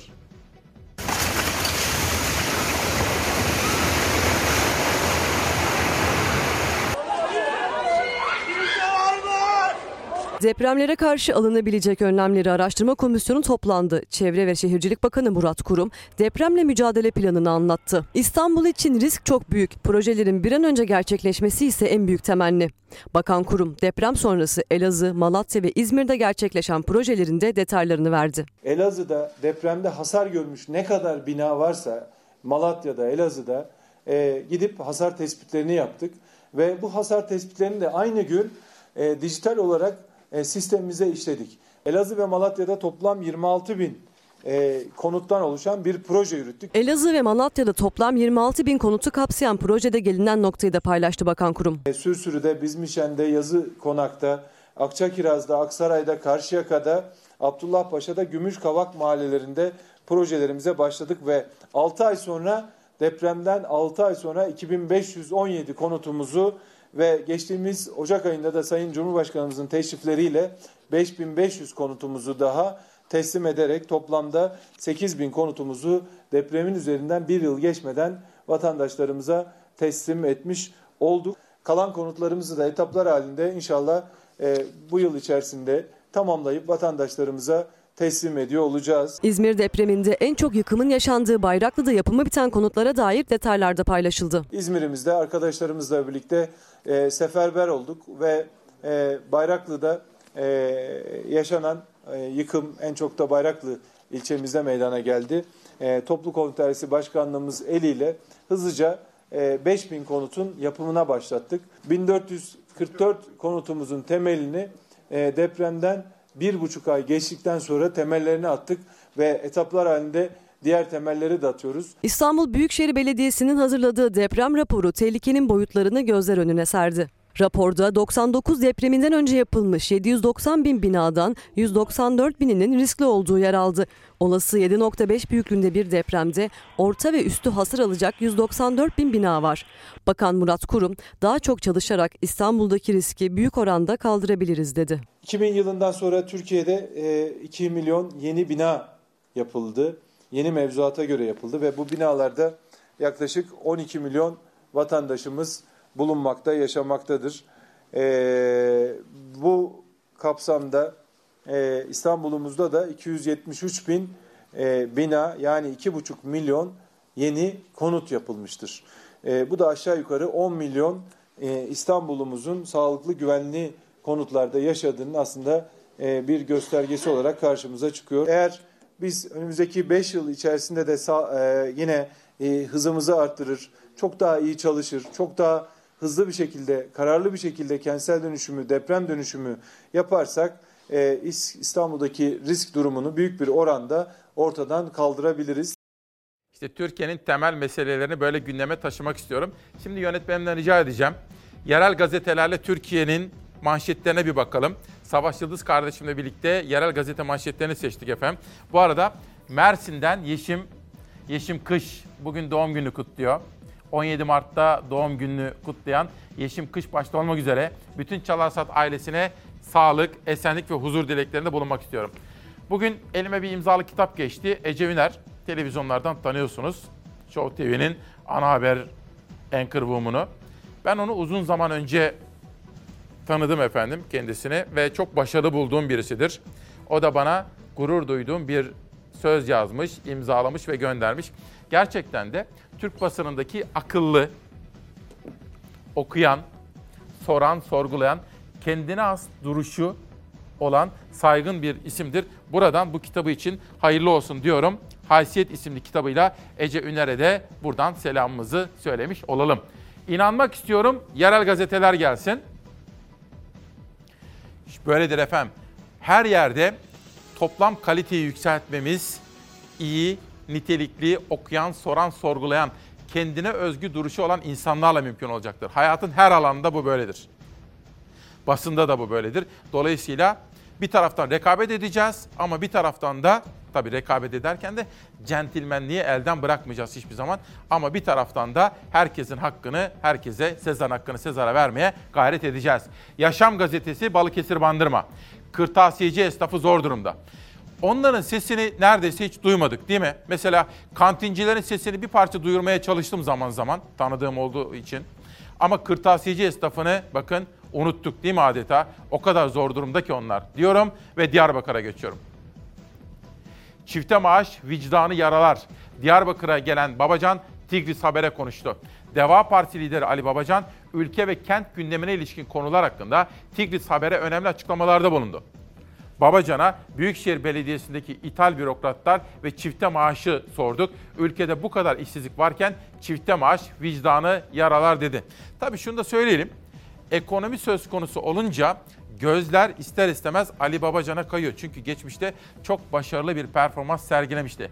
Acaba genel başkan olarak veya ileride bu konuda neler yapacak merak konusu. İşler iyidir inşallah. Valla işler iyi değil. İyi değil mi? Hiç iyi değil. Yani bitme noktasına gelmişiz. Allah. Bitiyoruz da kiramızı veremiyoruz. Ya.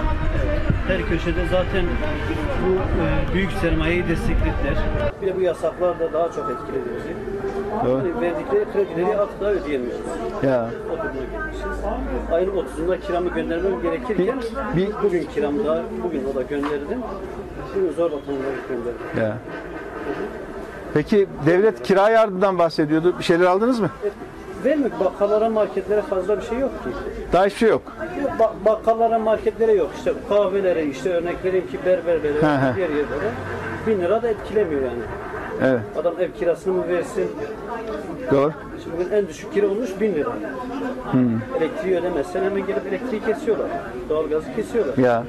Beklemiyorlar yani anladın mı? Maalesef. Maalesef. Yani o verdiği bin lira da etkilemiyor. Çare olmuyor. Öyle diyelim. Öyle. Öyle.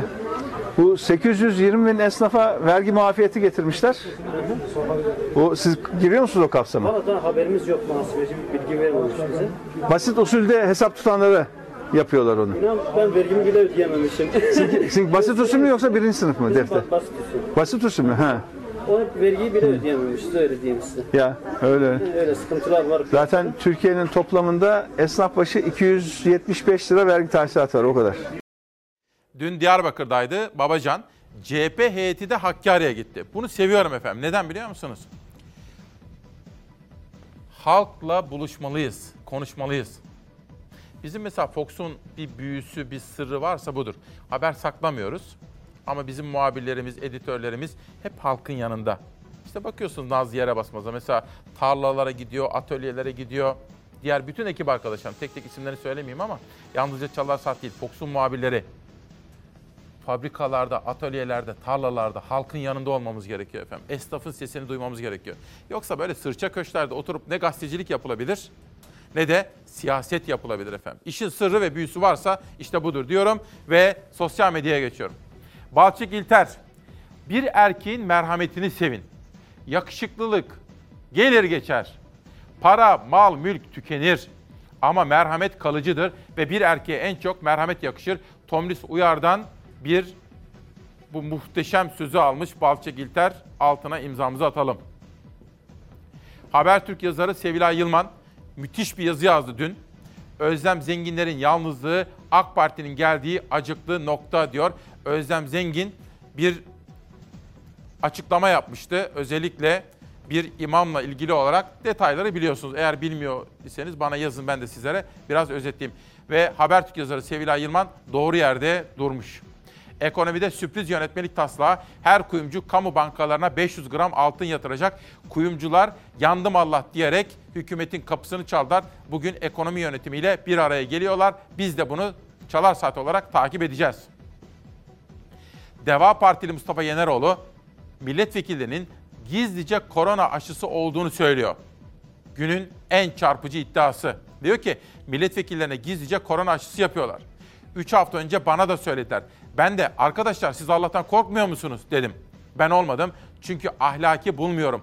Duyurmamaya çalışıyorlar dedi efendim. Peki o kadar ses duyurduk ama kısa çalışma ödeneği. Haber izlerken siz de düşünün olur mu lütfen? Kısa çalışma ödeneği sizce neden uzatılmadı? Bu dönemde 3,7 milyon çalışanımıza 30 milyar lirayı bulan tutarda kısa çalışma ödemesi yaptık. Salgının seyrine göre peyderpey uzattığımız bu uygulamayı Mart sonunda bitiriyoruz. Personel mağdur, biz mağduruz. O yüzden bunun en azından bir 6 ay daha uzatılmasını biz sektör olarak istiyoruz. Yaralandığımız bir şey de yok. Sadece bu kısa çalışma ödemeğinden yararlanıyoruz. O da bu ay son. E, Şu anda da bitim noktasındayız. Bittik daha doğrusu. Milyonlarca çalışan ve işverenin gözü kulağı kabine toplantısından çıkacak karardaydı. Cumhurbaşkanı Erdoğan son noktayı koydu. Kısa çalışma ödeneğinin Mart ayında sona ereceğini duyurdu. Yarı müşteri kapasitesiyle hizmet veren işletmelerse bu ödeneğe hala ihtiyaç duyuyor. Ödenek de olmayınca çalışanlarını işten çıkarma yoluna gidecekler. Yani yasak devam ettiği için ücretsiz izne yollayacaklar. Eğer mecbur kalırsak öyle yapacağız. E, dolayısıyla işçileri de tekrar izne göndermek zorunda kalacağız. Salgın öncesinde 17 kişi çalışıyordu. Şu anda 6 kişiyle çalışıyoruz. 5-6 kişi çalıştırıyordum. Şu anda hiç kimse yok ve bunlar dönüş yapacak. Bu dönüş yapanları ben nasıl yapacağım? E, işi yok. Çalıştıramam şu anda. Buradan 5-6 aile ekmek yiyordu. Şu anda maalesef 5-6 kişi değil, 1 kişi 2 kişi var. Nereye kadar biz de bilmiyoruz ama artık son nefesimize geldik. Uzun zaman sonra yarı kapasiteyle sınırlı saatlerde dükkan açabilen esnafın talebi de kısa çalışma ödeneğinin uzatılması yönündeydi. Ancak şimdi birçok esnaf faaliyetini sürdürebilmek için yanlarında çalıştırdığı elemanları ücretsiz izne çıkarmak zorunda kalacak. De bir de zaten saat 7'de kapatıyorlar bizi. E, e, bizim sektörümüz 7'den sonra iş yapıyor. Açılmış olmamız aslında daha çok zarar veriyor bize. En azından kapalıyken işte personel kısa çalışmayla idare ediyordu. Bu paralar işsizlik sigortası fonundan ödendi. Fondan toplamda ödenen para işsizlik sigortası fonunun 2 yıllık faiz geliriyle bu ödemeler yapıldı diyebiliriz. İşsizlik fonundan yani çalışan ve işverenden zor günler için kesilen parayla dolan fondan yapıldı kısa çalışma ödemeleri. Mart sonunda bu uygulama bitince ücretsiz izinden başka seçenek kalmayacak. Çalışanlar günlük 47 liraya mahkum olacak. En düşük kısa çalışma ödeneği şu anda 2146 en fazla da 5146 liradır. Örnek verirsek bugün 4000 lirayla çalışan bir kişinin kaybı ne kadar olmuştur diye yaklaşık olarak 4000 lira net ücretle çalışan birisinin her ay cebine 3300 lira gibi bir para giriyordu. Bundan sonraki süreçte sadece 1420 lira girmiş olacak. O rakamla o geçimi sağlamam imkansız. Zaten yaşam koşulları gayet zor. Haliyle izne çıkmamız daha zor olur. Endişeliyiz yani tamamen hepimiz endişeliyiz. Şimdi dün akşam bir tanıdığımdan mesaj aldım. Bir yakınını da kaybetmişti. AK Partililere çok kızgınım dedi. Niye dedim? Çünkü dedi ben, ben annemi kaybettim bu olaydan. Pek çok doktor arkadaşımızı kaybettik dedi. Bakın dün not aldım. Mehmet Ümit Ergenoğlu doktor onu da kaybettik koronadan. 53 yaşında 54 yaşında. Biz dedi doktorlar olarak şöyle girdi söze. İsmail dedi efendim sen dedi koronadan kendini koruyabilir misin? Koruyorum. Dikkat ediyoruz. Bizim öyle bir şansımız yok. En ön safta savaşan doktorlar, sağlıkçılar. Ama dedi biz bunu yaparken AK Parti'nin böyle kalabalık kongreler yapmasını doğru bulmuyorum.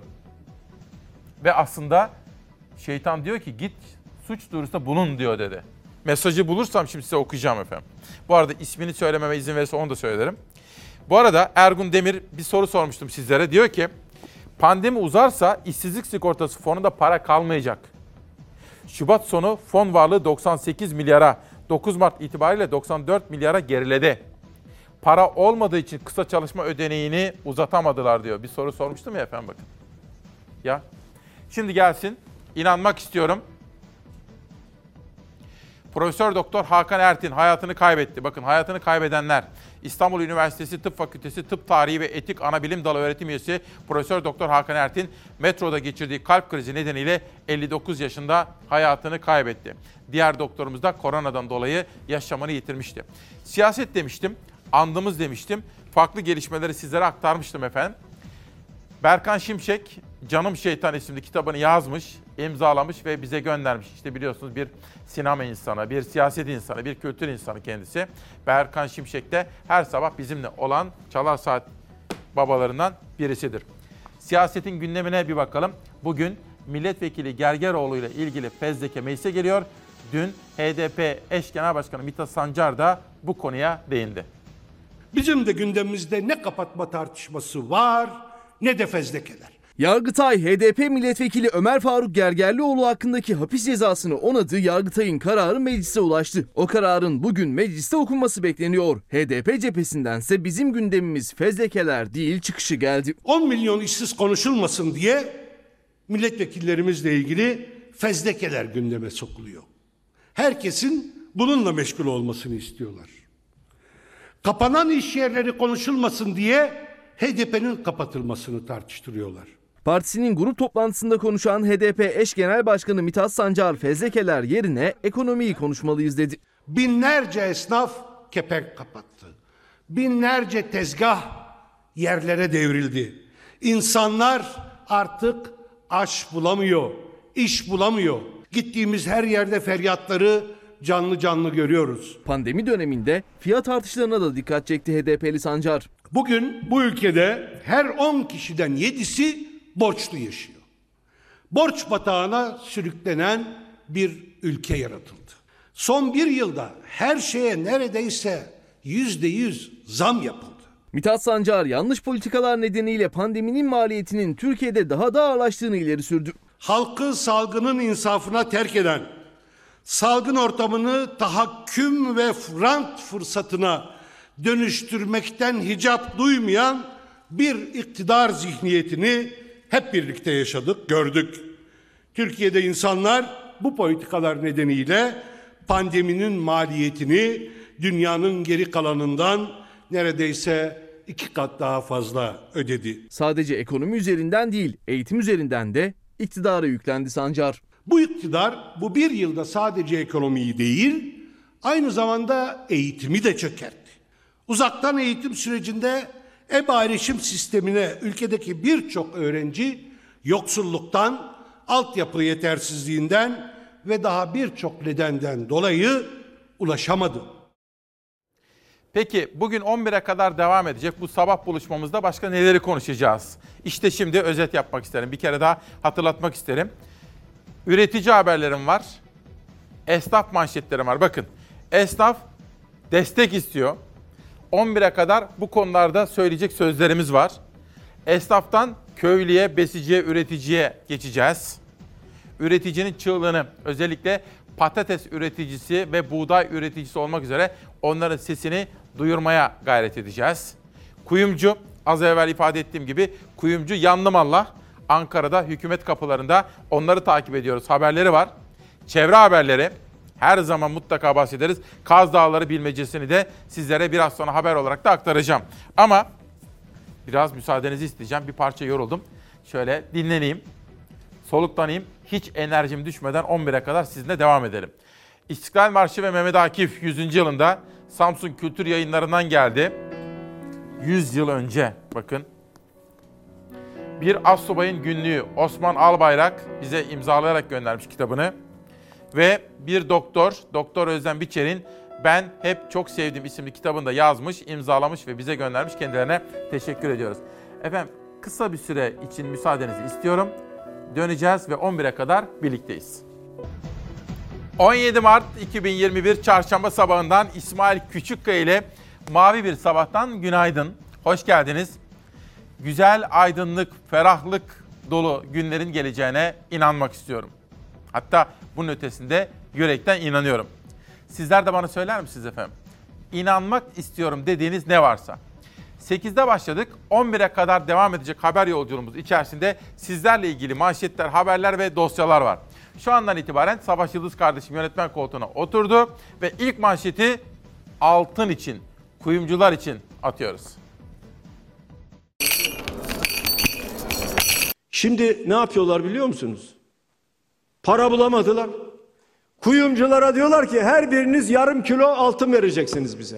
Ticaret Bakanlığı tarafından hazırlandığı iddia edilen taslağı meclisteki grup konuşmasında dile getirdi CHP lideri Kılıçdaroğlu. Kuyumculardan altın teminatı istenecek dedi, iktidarı eleştirdi. Akla bak Allah. Akla bakın Allah aşkına. Devlet yönetimine bakın. Gücü kuyumcuya yetiyor. Yeni açılacak kuyumcular için eğitim ve metrekare şartı gibi düzenlemeler içeren bir yönetmelik taslağı hazırlığına başladı Ticaret Bakanlığı. Sadece yeni açılacak kuyumcular için de değil, mevcut 40 bin kuyumcuyu da ilgilendiren düzenlemeler için kollar sıvandı. İddiaya göre o taslakta her bir kuyumcunun 500'er gram altını kamu bankalarına teminat olarak yatırması öngörüldü. Yarım kilo altın vereceksiniz bana. Beyefendi sen saraydan tasarruf et de kuyumcuyu kurtar. Hazırlanan taslaktaki teminat iddiasını partisinin meclisteki grup toplantısında dillendirdi CHP lideri Kemal Kılıçdaroğlu. Hükümete sert çıktı. Asgari ücretliye gelince vergi, kuyumcuya gelince yarım kilo altın. Henüz alınmış resmi bir karar yok ancak kuyumcular düzenleme konusundaki endişelerini ve görüşlerini yetkililere iletiyor. Gözler şimdi bakanlığın alacağı kararda. Bu faizleri kuyumcu mu aldı? Bu paraları kuyumcu mu aldı? Londra'daki tepecileri kuyumcular mı besledi? Gücünüz onlara yetiyor. Kuyumcular bugün yandım Allah diyerek Ankara'da Ekonomi Bakanlığı'nın ve diğer yetkililerin kapısını çaldılar. Görüşmeleri takip edeceğiz. Sonuçtan da sizlere haberdar edeceğiz efendim. Takip listemizdeki meselelerden biri. Evren Kahraman. 20 yıllık etüt öğretmeniyim. Umut aşıladığımız onca yıla rağmen düştüğümüz durum. Bu durumdan çıkacağımıza inanmak istiyorum derken Sariye anne, Tülay Çalışkan'ın kıymetli annesi Sariye Hanım da dualarını eksik etmiyormuş. Teşekkür ediyoruz kendisine. Posta, kırmızı alarm. Size 9 kuşağında Milliyet'in manşetini aktarmıştım. Benzeri içerikli önemli bir manşet bugün postada. Korona kısıtlamalarının hafiflemesiyle vatandaş sokağa çıktı. Tedbirler unutuldu. İki haftada harita turuncu ve kırmızı illerin sayısı hızla arttı. Böyle giderse kısıtlamaların geri gelmesi kaçınılmaz olacak diyor efendim. Posta haklı ve yerinde bir manşette bizleri uyarıyor. Bir sonraki gazeteye geçtiğim zaman öğretmenlerle ilgili bir haber göreceğiz. Atanamayan değil efendim bakın atanmayan öğretmen. Artık biz lügatımızı, dilimizi değiştirdik. Atanamayan öğretmen ne demek efendim? Niye atanamasın? Okulu bitirmiş kızımız, oğlumuz değil mi? Eğitim fakülteleri. Stratejik planlama yapacak devlet. Ne kadar ihtiyacı varsa üniversitelerin eğitim fakültelerine o kadar öğrenci alacak. Ve mezun olan gençlerimizi de öğretmen olarak atayacak.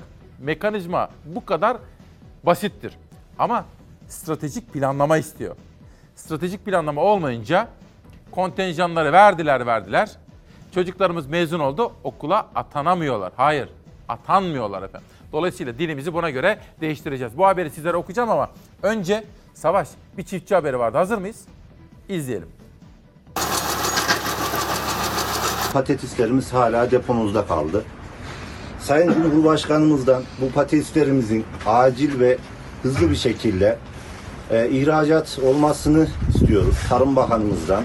Zamanları daraldı. Çiftçi göz göre göre zarar etmeye doğru gidiyor. Depodaki patates filizlendi filizlenecek. Tarımsal üretim yapan kesim devletten daha fazla destek bekliyor. Cumhurbaşkanı gübrede desteklemeyi arttırdığını söyledi.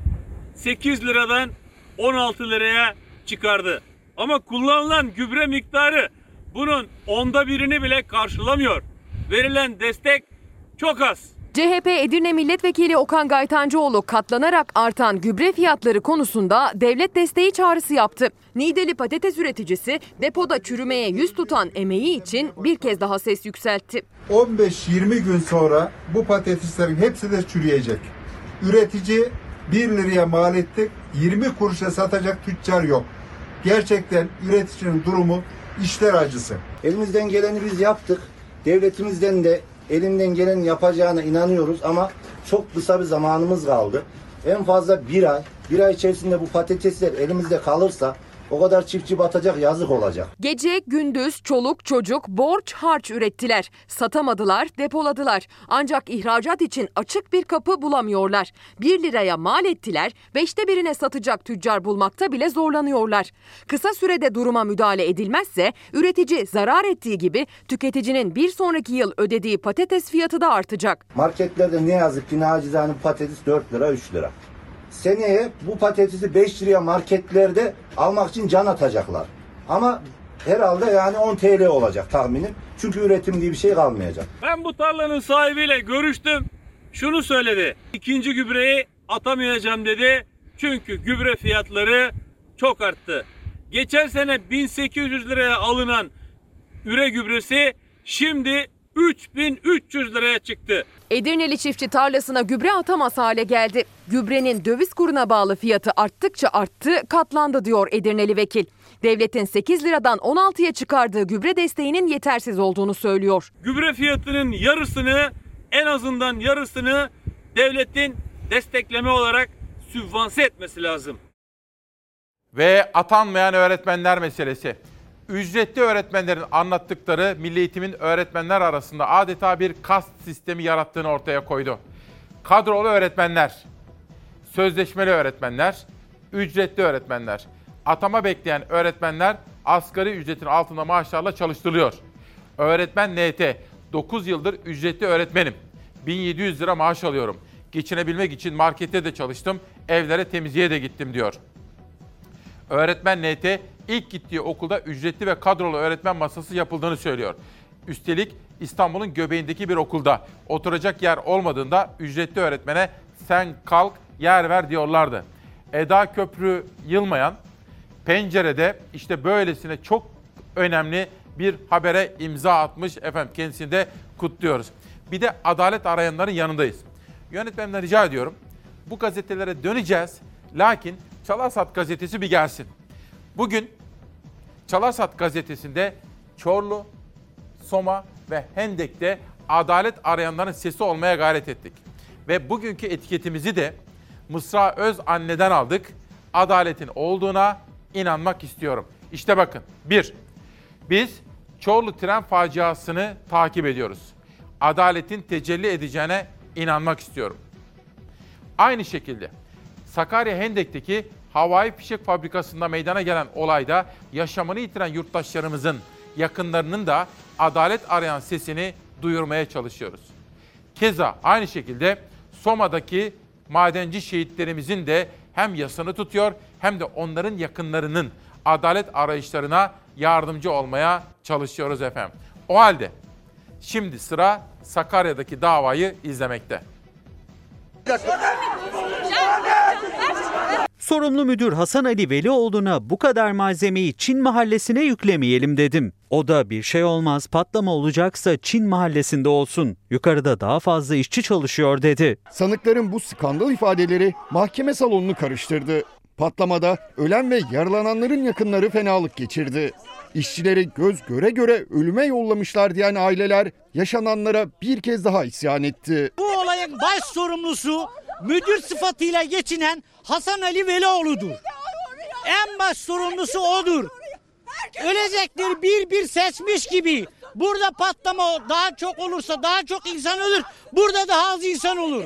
Böyle bir beyanatı var utanmasın. Sakarya'da 7 kişinin hayatını kaybettiği, 127 kişinin de yaralandığı havai fişek fabrikasındaki patlamaya ilişkin ikinci duruşmaya devam edildi. Ağır Ceza Mahkemesi'nde görülen davada sanıklardan Ahmet Çağrıcı, sorumlu müdür Hasan Ali Velioğlu'yla aralarında geçen konuşmayı anlattı. Velioğlu'nun patlama olacaksa daha az işçinin çalıştığı yerde olsun dediğini iddia etti. Velioğlu o diyaloğu yalanladı. Hatta fabrikanın müdürü de olmadığını savundu. Onlar 3 işçi ölsün, 5 işçi ölsün, 7 işçi ölsünü konuştular. İstediler bu ölümleri. İşçilerin parmakla sayıyorlar çünkü.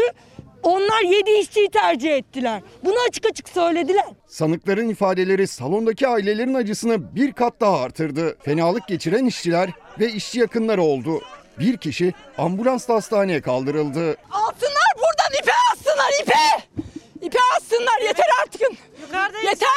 Titreyeceğiz, ağlayacağız, bağıracağız ama sonunda mutlu ayrılacağız buralardan. Sakarya 1. Ağır Ceza Mahkemesi'nde görülen davada 7 sanık hakkında 2 yıldan 22 yıla kadar hapis cezası isteniyor. Bir taraftan atanmayan öğretmen kardeşlerimizin haklı sesini duyurmaya çalışırken bir tarafta adalet arayanların yanında olmaya çalışacağız. İsmail Küçükkaya ile Çalarsat ailesinin temel felsefelerinden başlıcaları işte bunlardır diyor ve Türkiye gazetesine geçiyorum. Bir eğitim haberi. Okulların notu peki. Vaka tablosu umut veriyor. Yüz yüze eğitimdeki tedbirler başarıyı getirdi. Okulların açılması pozitif vaka sayısında artışa sebep olmadı diyor Ebru Karatosun. Bugün Türkiye gazetesi bütün bu yaşananların olumlu açıdan yorumlandığı bir birinci sayfayla manşet yapmış. Ama birinci sayfada da bakın çırpınırdı Karadeniz. Karadeniz çırpınıyor. Artış hız kesmedi. 6-12 Mart arasında Karadeniz yine kırmızıya boyandı diyor. En çok vaka Samsun'da, Sinop ve Giresun'da. Vaka arttı ancak aşılama sebebiyle hastaneye yatış oranı sınırlı kaldı diyor efendim. Böylece Türkiye gazetesinden bir sonraki gazeteye geçeceğim ama bir saniye. Savaş pardon bir dakika. Dün sizlere bir haber vermiştik. Türkiye, Yunanistan, İsrail ve Avrupa Birliği'ne bir nota vermişti. Bir taraftan da Türkiye hem Joe Biden'ın Ankara'nın çağrısına kulak vererek işbirliği kapılarını açmaya çalışıyor Amerikan yönetimiyle. Bir tarafıyla Joe Biden'dan telefon bekliyoruz. Çünkü yeni seçilmiş bir ABD başkanı, iki ülkenin stratejik ilişkileri var. Karşılıklı olarak atmamız gereken adımlar var. Bir taraftan da biz hem Mısır'la normalleşme hem Yunanistan'la normalleşme adımlarını atıyoruz ki Joe Biden görsün. 5 yıl sonra yeniden başlayan istikşafi görüşmelerde Türkiye heyeti iade ziyaretle Atina'ya gitti. Türkiye ile Yunanistan arasında 62. kez istişari görüşmeler yapıldı. Türkiye ile komşu Yunanistan arasında Ege ve Akdeniz'deki sorunları çözmek için ilk olarak 2002 yılında yapıldı istikşafi görüşmeler. Ancak 2016 yılında görüşmeler tıkandı. İki ülke arasındaki bu toplantılar 5 yıl boyunca yapılamadı. 2021 yılının Ocak ayının son haftasında Türk ve Yunan taraflar İstanbul'da bir araya geldi. 5 yıllık aranın ardından görüşmeler yeniden başladı. Görüşmelerin adı da değişti İstanbul'daki toplantıda. İstikşafi yerine istişari nitelemesinde karar kılındı. Ocak ayındaki toplantıda bir sonraki toplantının Atina'da yapılması kararlaştırılmıştı. Türkiye heyeti Atina'ya gitti. Dün Yunan heyetiyle görüştü. Toplantıda iki ülke arasındaki ilişkiler ve anlaşmazlıklar ele alındı. Yunanistan'la diplomatik temaslar. Bu arada Melek Hanım bir sabah uyandığımda tüm bu yaşadıklarımızın bir rüya olmasını diliyorum diyor ve şükretmek istiyorum diyor. Aysel Zeydan ülkemizi yönetenlerin gerçekten önce halkını düşündüklerine inanmak istiyorum diyor. Derya Öztaş, adil, aydınlık, birbirini ayrıştırmayan vicdanlı insanların bir arada yaşadığı bir ülkede yaşayacağıma inanmak istiyorum diyor. Bugün Lütfü Elvan'ın yaptığı açıklamaları da biraz detaylı olarak aktardım. Çünkü hem Lütfü Elvan olumlu bir takım adımlar atıyor. Reform çalışmalarından bahsediyor. Desteklenmesi gerekiyor. Çünkü bu ülke hepimizin. Bir taraftan Naci Ağbal iyi bir ikili olduklarını söylemem gerekiyor. Fakat aynı güne denk gelen bir büyük otomotiv yatırımı, Koç Holding'in yatırımı da önemliydi. Yani istiyorum ki Türkiye'miz şu ağır gündemden bir parça kurtulsun diyor ve işte manşete geçiyorum. Otomotivin en büyük yatırımı. Koç Holding Yönetim Kurulu Başkanı Vekili Ali Koç, Türk otomotiv sektörünün bugüne kadarki en büyük yatırımını gerçekleştireceklerini açıkladı. Koç, yeni yatırımımızla Kocaeli fabrikamız, Türkiye'nin batarya dahil ilk ve tek elektrikli araç entegre üretim tesis haline gelecek dedi efendim. Başka detay var Yeni Birlik gazetesinden sizlere aktarmak istediğim. Pensilvanya'da dolar kavgası. FETÖ elebaşı Fethullah Gülen'in Kara Kutsu Cevdet Türk kendisi hakkında 30 milyon dolar mal varlığına sahip olduğunu söyleyen Osman Şimşek'i darp edip Pensilvanya'daki çiftlikten atması örgüt içinde krize dönüştü. Erken saatlerde size Akit gazetesinin manşetinde de bunu aktarmıştım hatırlayacaksınız. Bir de esnaf. Bir taraftan Diyarbakır'daki esnafı dinleyen Ali Babacan. Bir taraftan Hakkari'de esnafı dinleyen CHP. Şu anda bak iki kardeşim operatördür, işsizdir. Operatör, Bu- şey operatörü. He, evet, Al- iş makineleri. İkinci olay da şu şekilde yani bir bu dükkan şu anda 15 kişiye bakıyor da iş Covid'den dolayı iş yapamıyoruz. Büyük sıkıntı. 15 kişiye bakıyor. Evet 15 kişiye. Bir de kiradayız yani kiralar da çok yüksek. Siftah yapıyor musun? Vallahi yani nadiren yani bazen iş yapamıyoruz o şekilde. Yani o sıkıntılarımız var yani. Kira borcunuz birikti mi? Kira borcumuz e, yok çok iki ayımız vardı ama yani o kadar değil yani bir iki ayımız var yani o sıkıntımız var yani. Destek aldınız mı? Ee, destek e, esnaf destek kredisini aldık ama kira desteğini alamadık çünkü o evet. Bin, bin TL aldınız. Evet. Yetti mi bin TL? 1000 TL neyimize yetecek? Bağkur'una yetmemiştir. evet. Ben benim Bağkur'um şu anda 1200 lira olmuş. Yani neyime yetecek? Kirayı mı vereyim? Bağkur'a mı vereyim? Hangisine sayayım? Elektriktir, sudur, şudur, budur. Yani Covid'de bir, bayağı etkilendik hem bir yere. Zaten Türkiye'de bir ekonomi sıkıntımız var. Başka bir şeyimiz de yok yani çok şükür. En önemli etken de ekonomidir. Yani ekonomi olmayan bir ülkede hiçbir şey üretilemez, yapılamaz. Böyle nereye kadar gidecek abi? Valla biz de bilmiyoruz. Yani bilseydik çok iyi olurdu. Ne zamana kadar ayakta durabilirsin böyle? Yani fazla sürmez yani bu iş. Bu şekilde yani küçük yazda zaten bitti. Efendim sırada kahveci esnafı ile ilgili İsa Güven'in yaptığı açıklama var. Kahveci esnafı bittik diyor. Buramıza kadar geldi diyor. Dayanacak gücümüz yok diyor. Çay ocakları. Ah ne yapsınlar? Bir an düşünseniz efendim. Diyelim sizin küçük bir çay ocağınız var. Bir yıldır kapalısınız. İşte böyle yarım yamalak açtık açmadık. Ne yapacağız? Ödemeler var, borçlar var, çoluğun çocuğun, evin mutfağın, kiramız var. Ha, ne yapacağız efendim? Bana söyler misiniz? Empati dedikleri şey bu. Geçenlerde Dünya Gazetesi'nden ödül almıştık. Hatırlayacaksınız. Çok kıymetli bir bilim insanımız Profesör Doktor Işın Demirkent'in vefatının 15. yıl anısına Akademik Bakışta Haçlar isimli kitabı kendisinin anısına yeni baskısı yapıldı ve bana da göndermişler. Kendilerine teşekkür ediyorum. Demirkent ailesi müstesna ailelerden biridir Türk basını içinde. Sözcü. Andımızı kaldırtan bakanlık niye susuyor? İşte günün sorusu bu. 8'de sordum bir daha soralım. Milli Eğitim Bakanı nerede acaba? Milli Eğitim Bakanı ne yapıyor? Gerçekten önemli bir soru. Günlerdir tartışılan konu hakkında Milli Eğitim'den çıt çıkmıyor. Siyasiler, eğitimciler, vatandaşlar andımızın okullarda tekrar okutulmasını isterken bu işin sorumlusu olan Eğitim Bakanlığı'ndan açıklama bekleniyor diyor. Bu arada şunu da söyleyeyim. Trabzon'da polisimiz bir uyuşturucuyla mücadele operasyonu gerçekleştirdi. Ve o operasyon adına da andımız adını koydular. Çok önemli ve manidar bir mesajdı. Onun da altını çizmek isterim efendim. Günün en önemli haberlerinden birisi. Dün akşam ana haberimizde izlemiş olmalısınız. Ama ben bunu bu 3 saatlik buluşma içerisinde yorumlamak için sizlerin huzurunuza bir daha getirmek istiyorum. Çünkü izleyen var, izlemeyen var. Ayrıca biz de bunu böyle sabahın verdiği o dinginlik içerisinde, zihin açıklığı içinde biraz yorumlamak istiyorum. Çünkü demokrasi nedir? Halk bu demokrasi oyunun içinde nerededir? Bizi yönetenler belediye başkanlarını engelleyebilirler mi? Eğer engelleme gayreti içine girerlerse ne olur? Bütün bunları biraz düşünmek ve sorgulamak isteriz. Ve seçilmiş belediye başkanlarının yetkileri tırpanlanabilir mi? Mesela şöyle düşünün.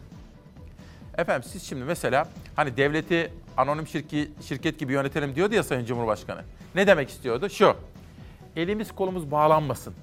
Hızlı yatırım yapalım, hızlı karar alalım, hızlı adım atalım. Haklıydı değil mi? Ve anonim şirket gibi yönetiyorlar memleketi. Gerçekten de.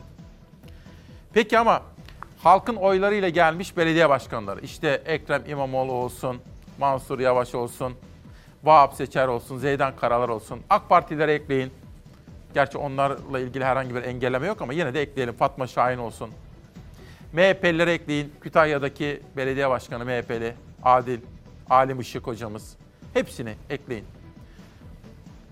Bir belediye başkanı halkın oyuyla gelecek ve siz o belediye başkanına diyeceksiniz ki belediyeleri yönetirken belediyelerin hizmet etme aracı olan şirketlere genel müdürü, yöneticileri sen atamayacaksın. E nasıl atacaksın? Benim ortağımla birlikte çoğunluğu ele geçirdiğim meclis, belediye meclisleri atacak. Böyle bir demokrasi olabilir mi? Büyük şehirleri kaybedince acaba belediye başkanlarını nasıl çalıştırmayız, ellerindeki yetkiyi nasıl alırız bu çaba içerisine girdiler. Danıştay Dava Daireleri Kurulu belediye şirketlerine yönetici atama yetkisi başkanda değil belediye meclisinde dedi. Ankara Büyükşehir Belediye Başkanı Mansur Yavaş'ın yürütmeyi durdurma başvurusunu reddetti. AK Partili belediyeler varken niye yapmıyorlardı bu? Şimdi niye başvuruyorlar? Çünkü Cumhuriyet Halk Partisi kazandı. Çalıştırmamak istiyorlar. Cumhur İttifakı yerel seçimlerden sonra şakülü kaydı. Bir türlü toplayamadı kendi. 13 bin farklıyorsunuz. Ona rağmen hala hazmedebilmiş değil. Zaten bu sadece vitrin süsü olarak belediye başkanlığı yapacak o kadar. Son yerel seçimde Ankara ve İstanbul Büyükşehir Belediyeleri el değiştirdi. Yeni başkanlar belediyeye bağlı şirketlere yeni yöneticiler atadı. Ticaret Bakanlığı belediye kanununa rağmen bir genelgeyle belediyeye bağlı şirketlere yönetim kurulu üyesi atama yetkisi belediye meclisinde olmalı dedi. Mansur Yavaş'ın yaptığı atamaları onaylamadı. Yavaş da Danıştay'a başvurdu. 10.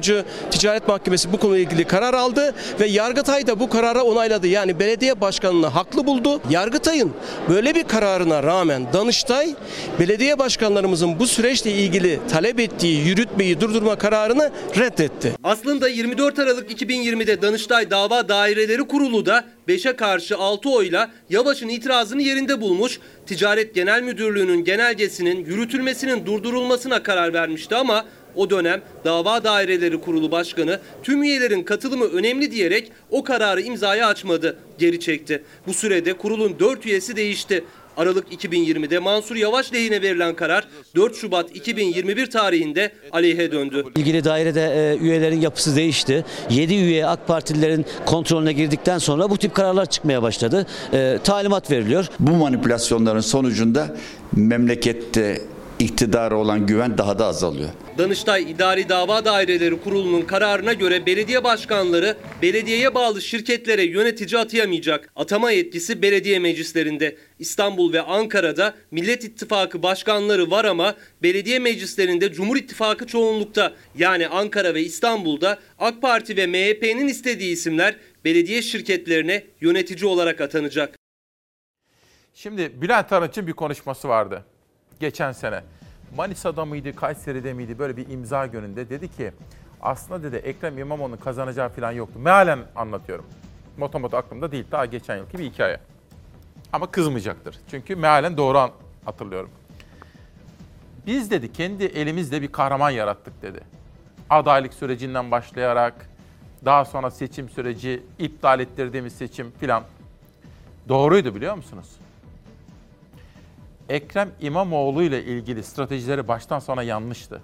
Ha kendi içinde de kavgalar oldu. İstanbul İl Başkanlığı, Binali Yıldırım meseleleri filan. Birinci seçimin iptal edilmesi ayrı bir hatadır.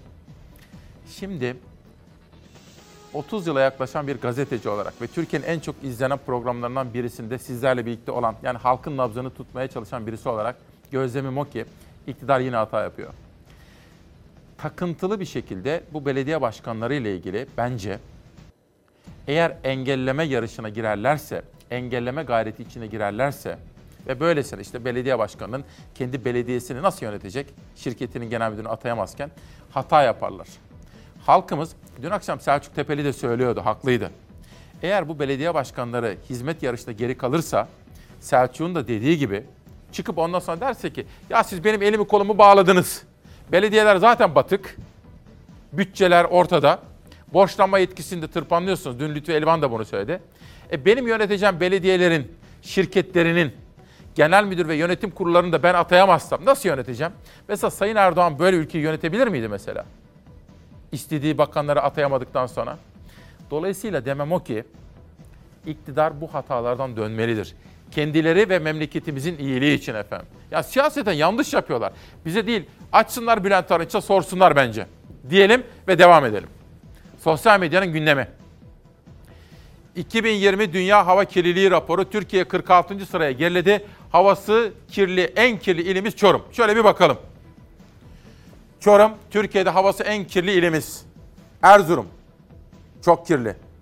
Ya Erzurum'da bir hava kirliliği olur mu Allah aşkınıza? O Ejder'in olduğu yerde, o Palandöken olduğu yerde. Neden? Neden kirli? Düzce, Konya, Bursa. Ya yeşil Bursa ne hale geldi? Karabük, Kayseri, Trabzon. Ya Trabzon'da hava kirli olabilir mi? Kütahya. Benim memleketimde öteden beri böyledir. Yazık. Termik santraller filan, kömürler, mömürler. Bolu. İşte bakın Türkiye'm halk sağlığı dediğimiz konunun manşeti budur diyorum. Savaş bunu Zera'ya bir iletelim de Zera yanında mı? Zera rica edeyim bunu yarın Çalarsat gazetesi yapalım. Ezgi de bir haber yapsın. Ben de danışmanım Nihal Kemaloğlu ile konuşayım.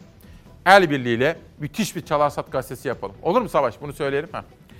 Anadolu Ajansı TMSF Başkanı Gülal, Ataşehir Modern Projesi'yle hazineye 1.2 milyar liralık kaynak aktaracağız. Geçtiğimiz hafta da manşetlerdeydi TMSF Başkanı. Özellikle Ağrı'da bir maden, altın madeni bulunduğunu ve hazinemize, milli ekonomiye kazandıracaklarını söylemişti. Yeni bir müjde haberi de bugün Anadolu Ajansı'nda paylaşmış Gülal. Ali Koç, Türk otomotiv sektörünün bugüne kadarki en büyük yatırımını gerçekleştireceğiz. Sözleri Anadolu Ajansı'nın manşetinde. Taş ocağından sonra maden aramaya da izin çıkması çevrecileri ayağa kaldırdı. 100 bin kişinin içme suyunu karşılayan havza risk altında. Ama bu neresi arkadaşlar? Ben bunu size yolladım ama. He? Uşak. Ha, Uşak belli değil de. Şimdi şöyle oluyor efendim sistemimiz ben size anlatayım. Ben bunları çalışırken işte gündem çalışması arkadaşlarıma da gönderiyorum ama tabii Uşak olmayınca Uşak haberiydi bu. Şimdi anlaşıldı. Bunu da takip edelim. TCD'de 3. Bölge Müdür Yardımcısı Cüneyt Can'ın balkon sefası. İşte bakın buna ne diyeceğim? Sözün bittiği yer. Allah aşkınıza fotoğrafa bir bakın. Burası TCD'de 3. Bölge Müdür Yardımcısı Cüneyt Can'ın balkonu. 131 yıllık tarihi binaya kaçak PVC yaptırdı. Ya bir bakar mısınız Allah aşkınıza? Bakın. Şimdi burası ve şurası esas bakın. Ve bu ortaya bakın. Bunu kim yapar Allah aşkınıza? He? İnanılmaz ama gerçek. Evet. Geçelim. Ankara'da Ermeni mezarlığına TOKİ inşaatı yapılıyor. Garo Paylan. Kamu alanı üzerinde yapılacak kaçak inşaatı denetlemeye geldim. Emniyet görevlileri alana girmeme izin vermedi. Efendim bakın muhafazakarlık dediğimiz şey. Mesela ben size söyleyeyim. Tuhaf gelebilir. Ben muhafazakar bir insanımdır. Ben mesela ülkemin değerlerini, kendi değerlerimi korumak isterim. Muhafazakarlık dediğiniz şey kendi ülkenizin topraklarını, tarihi dokusunu, mimari yapısını, ecdadından kalan eserleri, mezarlıklar bunlara dahildir. Bunları muhafaza etmeden, böyle bir bilinç ve duyarlılık sergilemeden muhafazakar olunabilir mi? Ankara bu bölgede kuruldu ve binlerce yıl buranın halkları burada yaşadılar. Ermeni halkı, Rum halkı, Türkler, diğer halklarla birlikte bu coğrafyada, bu alanda yaşadılar. Bu alanda medeniyet ürettiler ve bu alanda öldüler ve mezarlarına ölülerini gömdüler. Bu arkamızda gördüğünüz alan bu mahallede yaşayan Ermenilerin mezarlığıydı. Burada yaşayan Ermeniler bu topraklardan sürüldüler. Dirilere bu anlamda saygı gösterilmedi. Ama geride kalan ölülere de saygı gösterilmiyor. O ölülerin mezar taşları yıkılmıştı. Şimdi de o mezarlığın üzerine beton dökülüyor arkadaşlar. Beton. Bunu hangi vicdan kabul ediyor? Toprağa kazdığınızda insan kemikleri çıkıyor. O insan kemiklerinin üzerine beton dökeceksiniz. Sonra buradaki esnafın dükkanını yıkacaksınız. O esnafları bu mezarlığın üzerinde dükkan yapıp ticaret yaptıracaksınız. Bu esnaf arkadaşlarım bunu asla kabul etmeyeceğini biliyorum. Ama kamu vicdanı bunu kabul ediyor mu? Bu ülkenin vicdanı bunu kabul ediyor mu? Göreceğiz. Yani işte kavramların içi boşalınca böyle oluyor. Ben muhafazakarım. E nasıl? Hiçbir şey muhafaza etmeden nasıl muhafazakar oluyorsunuz? Muhafaza etmektir, muhafazakarlık. Ben mesela muhafazakarım. Muhafaza etmek istiyorum. Taşımı, toprağımı, Kaz Dağları'nı muhafaza yani koruma etmek isterim. Liberasyon gazetesini okumuştum. The Welt'e geçelim. Almanya'daki bir gazetede bakın AstraZeneca dün sizlere duyurduğumuz olayın gelişmeleri yine manşetlerde Avrupa Birliği AstraZeneca'yı durdurunca acaba onun yerine neyi koyacak? Pfizer'ı almaya çalışıyorlar ama çok zor. Geçelim The Daily Telegraph gazetesine. Bilmiyorum Kram dizisini izlediniz mi? Bir zamanlar çok izleniyordu. Buckingham Sarayı'nda yaşananlar, İngiltere Kraliyet ailesi ve Prens Philip 97 yaşında mı 99 yaşında mı şimdi bilmiyorum. Prens Philip 4 haftadır hastanedeydi ve dün itibariyle hastaneden çıkmış ve tedavisi bundan böyle evde devam edecekmiş. Buradan hemen aşağıya geçtiğim zaman Avrupa Birliği liderleri AstraZeneca Oxford aşısında sorunlar olunca şimdi acaba diğer aşılarla biz bu açığı kapatabilir miyiz diye bir çare arayışına girdiler. Bir de İngiltere demişken İngiltere'de bir kadın cinayeti. Kadın cinayetini protesto etmek için sokaklara dökülen İngiliz kadınlar. Polisin o protesto eylemleri sırasında kullandığı aşırı güç ve yaşanan tartışmalar.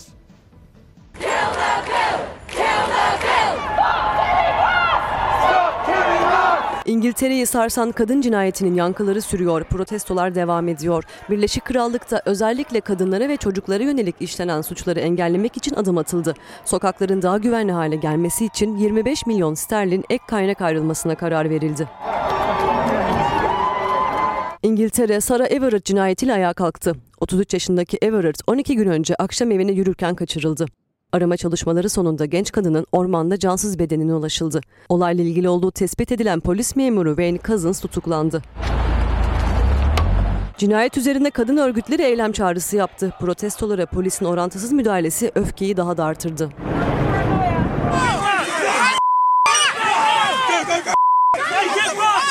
İngiltere Başbakanı Boris Johnson başkanlığında toplantı yapıldı. Birleşik Krallığın genelini kapsayan bir dizi karar alındı. Amaç kadınlara ve çocuklara yönelik şiddeti engellemek. 25 milyon sterlinle sokakların daha fazla aydınlatılması ve güvenlik kameralarının artırılması hedeflenirken İşçi Partisi'nden tepki geldi. Yasaların güçlendirilmediği sürece sokakların hiçbir zaman güvenli olmayacağı vurgulandı. Toplantıda en çok konuşulan konulardan biri de polisin Sarah Everard protestolarında uyguladığı şiddet ve gözaltılar oldu. İngiliz polisinin orantısız güç kullanımı Londra'da protesto edilmeye devam ediyor.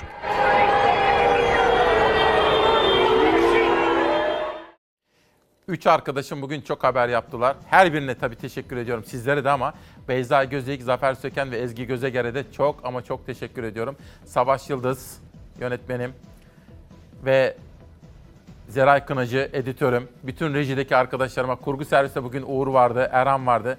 Kameralarda Yunus kardeşim orada sizlere böyle el sallıyor. İsmail kardeşim öyle. Gündem çalışmamızı Nihal Kemaloğlu ile yaptık efendim. Ve Ankara büromuza ve Fox'un haber merkezine de Çalasat ailesine de selamlar olsun. Can yangısı Atiye Güner Tümüklü. Neden söylüyorum biliyor musunuz? Baş döndürücü bir buluşma bizlerin ki. Tabii ben yoruluyorum, siz beni görüyorsunuz ama arkada da biz 3 haberci arkadaşımla birlikte böylesine teknik servisimizde çalışıyoruz. Haluk Şahin iyi yaşam ve mutluluk üzerine yazmış meslek büyüğümüz Haluk Şahin. Bir dize ve dün sizlere söz vermiştim Erol Evgin çok severiz. Erol Evgin'le ilgili bir sürpriz hazırladım. Ama bir yere gitmek yok. 11'e kadar birlikteyiz. Bir dize Erbaş'tan diyor ki Günaydın. Beni doğuran sabah. Günaydın. Boğazında düğümlenen hıçkırık olayım. Unutma beni Unutma beni. Gözünden damlayamayan Gözyaşın olayım Unutma beni. Unutma beni. Gölgen gibi adım adım her solukta benim adım. Ben nasıl ki unutmadım sen de unutma beni beni. Gölgen gibi adım adım her solukta benim adım. Ben nasıl ki unutmadım sen de unutma beni. Aydınlık güzel günlerin ileride olduğunu ve biz mücadele edersek ona ulaşabileceğimizi biliyorum. İnanmak istiyorum buna. İnanıyorum efendim. Günaydın.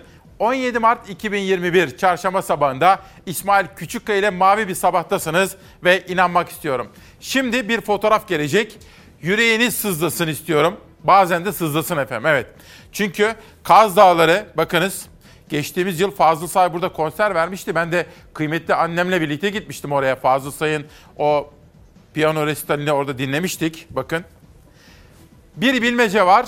Alamos gidiyor mu, kalıyor mu? Ruhsatı uzatılıyor mu, iptal ediliyor mu? Peki Alamos Gold'da yani bu Kanadalı firma giderse onun yerine geçmek üzere bekleyen acaba kimdir?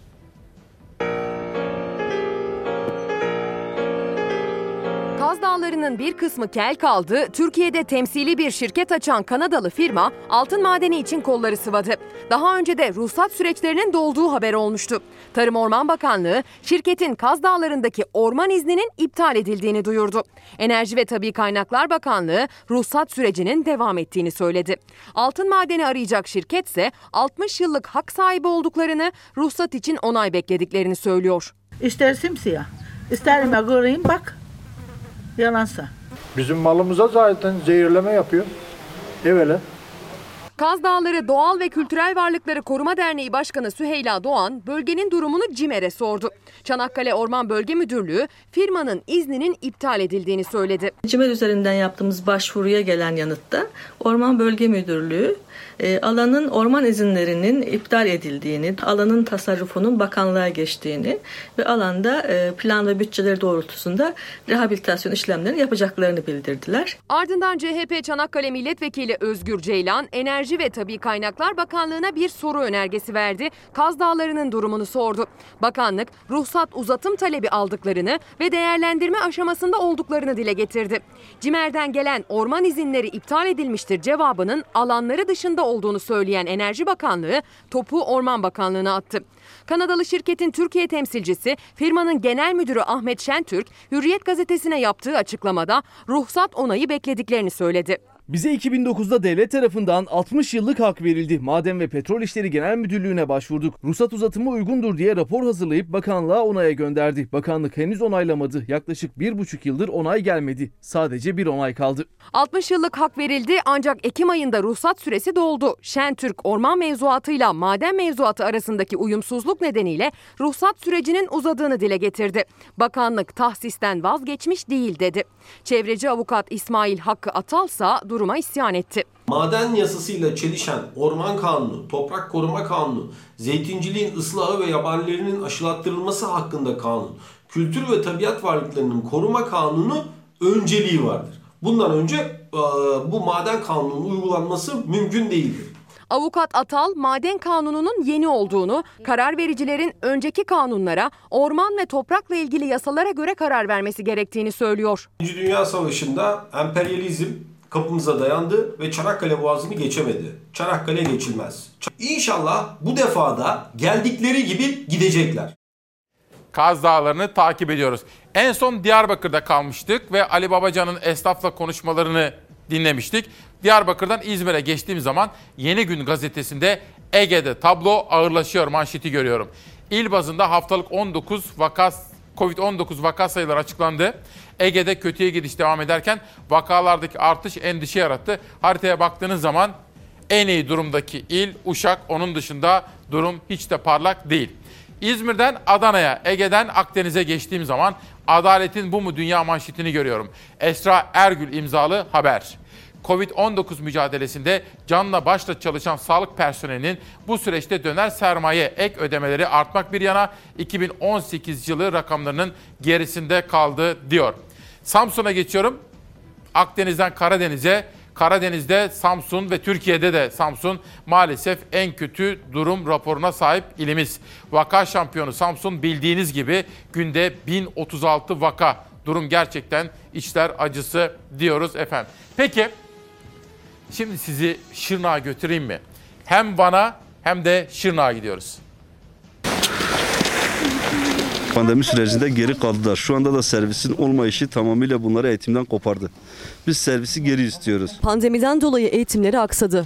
Bir de onları köylerine 2 kilometre uzaktaki okullarına ulaştıran servislerinden de oldular. Van'ın Erciş ilçesine bağlı Ağaçören köyünde yaşayan aileler seslerinin duyulmasını istiyor. Soğuktur, kardır, kurt var, köpek var. Çocuklar orada eğitimsiz kalıyorlar, köyde kalıyorlar. Çevrim içi eğitim bir kenara, yüz yüze eğitim de onlar için hiç kolay değil. Yürüdükleri yol uzun. Onlar ilkokul öğrencileri ve yollar tek başlarına yürümeleri için hiç güvenli değil.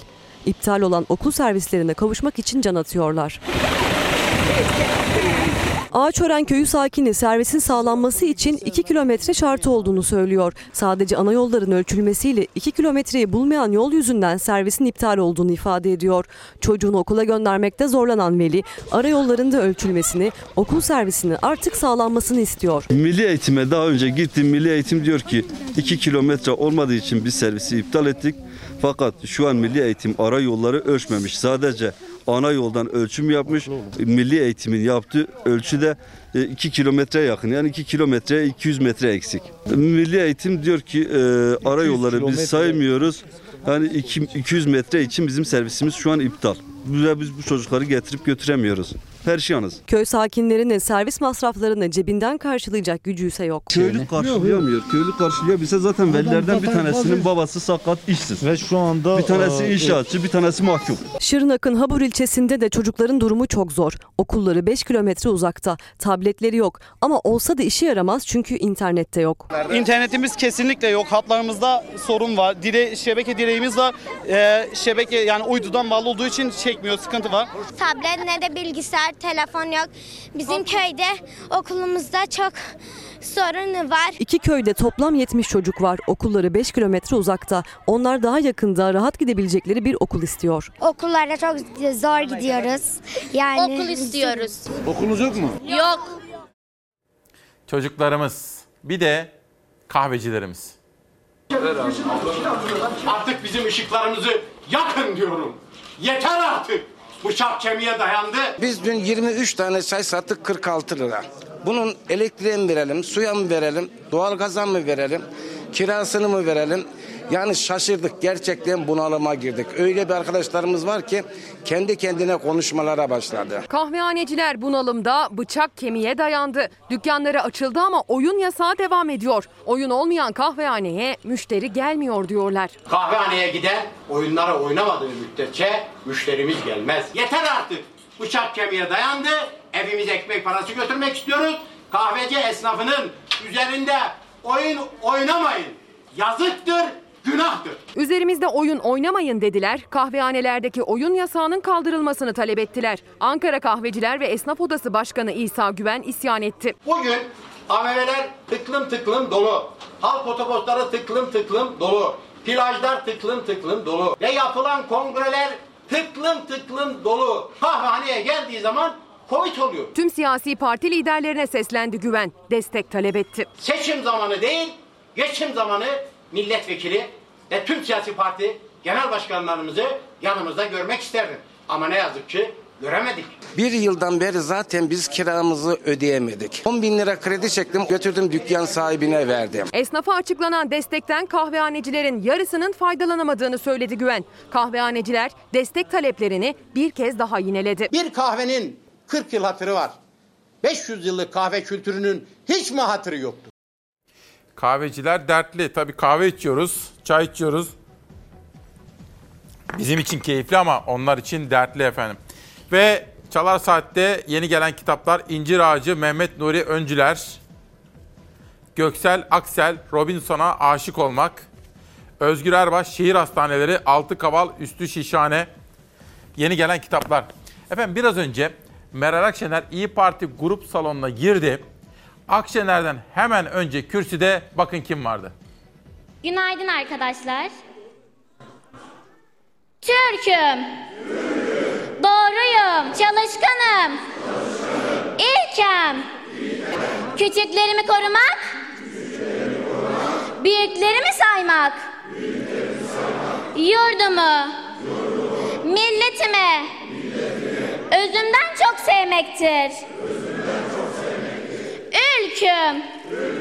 Yükselmek, ileri gitmektir. Ey büyük Atatürk! Açtığın yolda, gösterdiğin hedefe, durmadan yürüyeceğime, ant içerim. Varlığım, Türk varlığına, armağan olsun. Ne mutlu, Türk'üm diyene.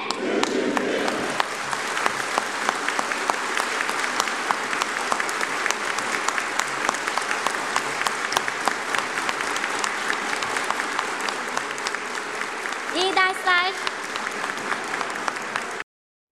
İyi dersler Türkiye'm diyor. Bugün biraz sonra ve akşam bu çok konuşulacak görüntü. Efendim bu da bana bugün gelmiş imzalı bir kitap.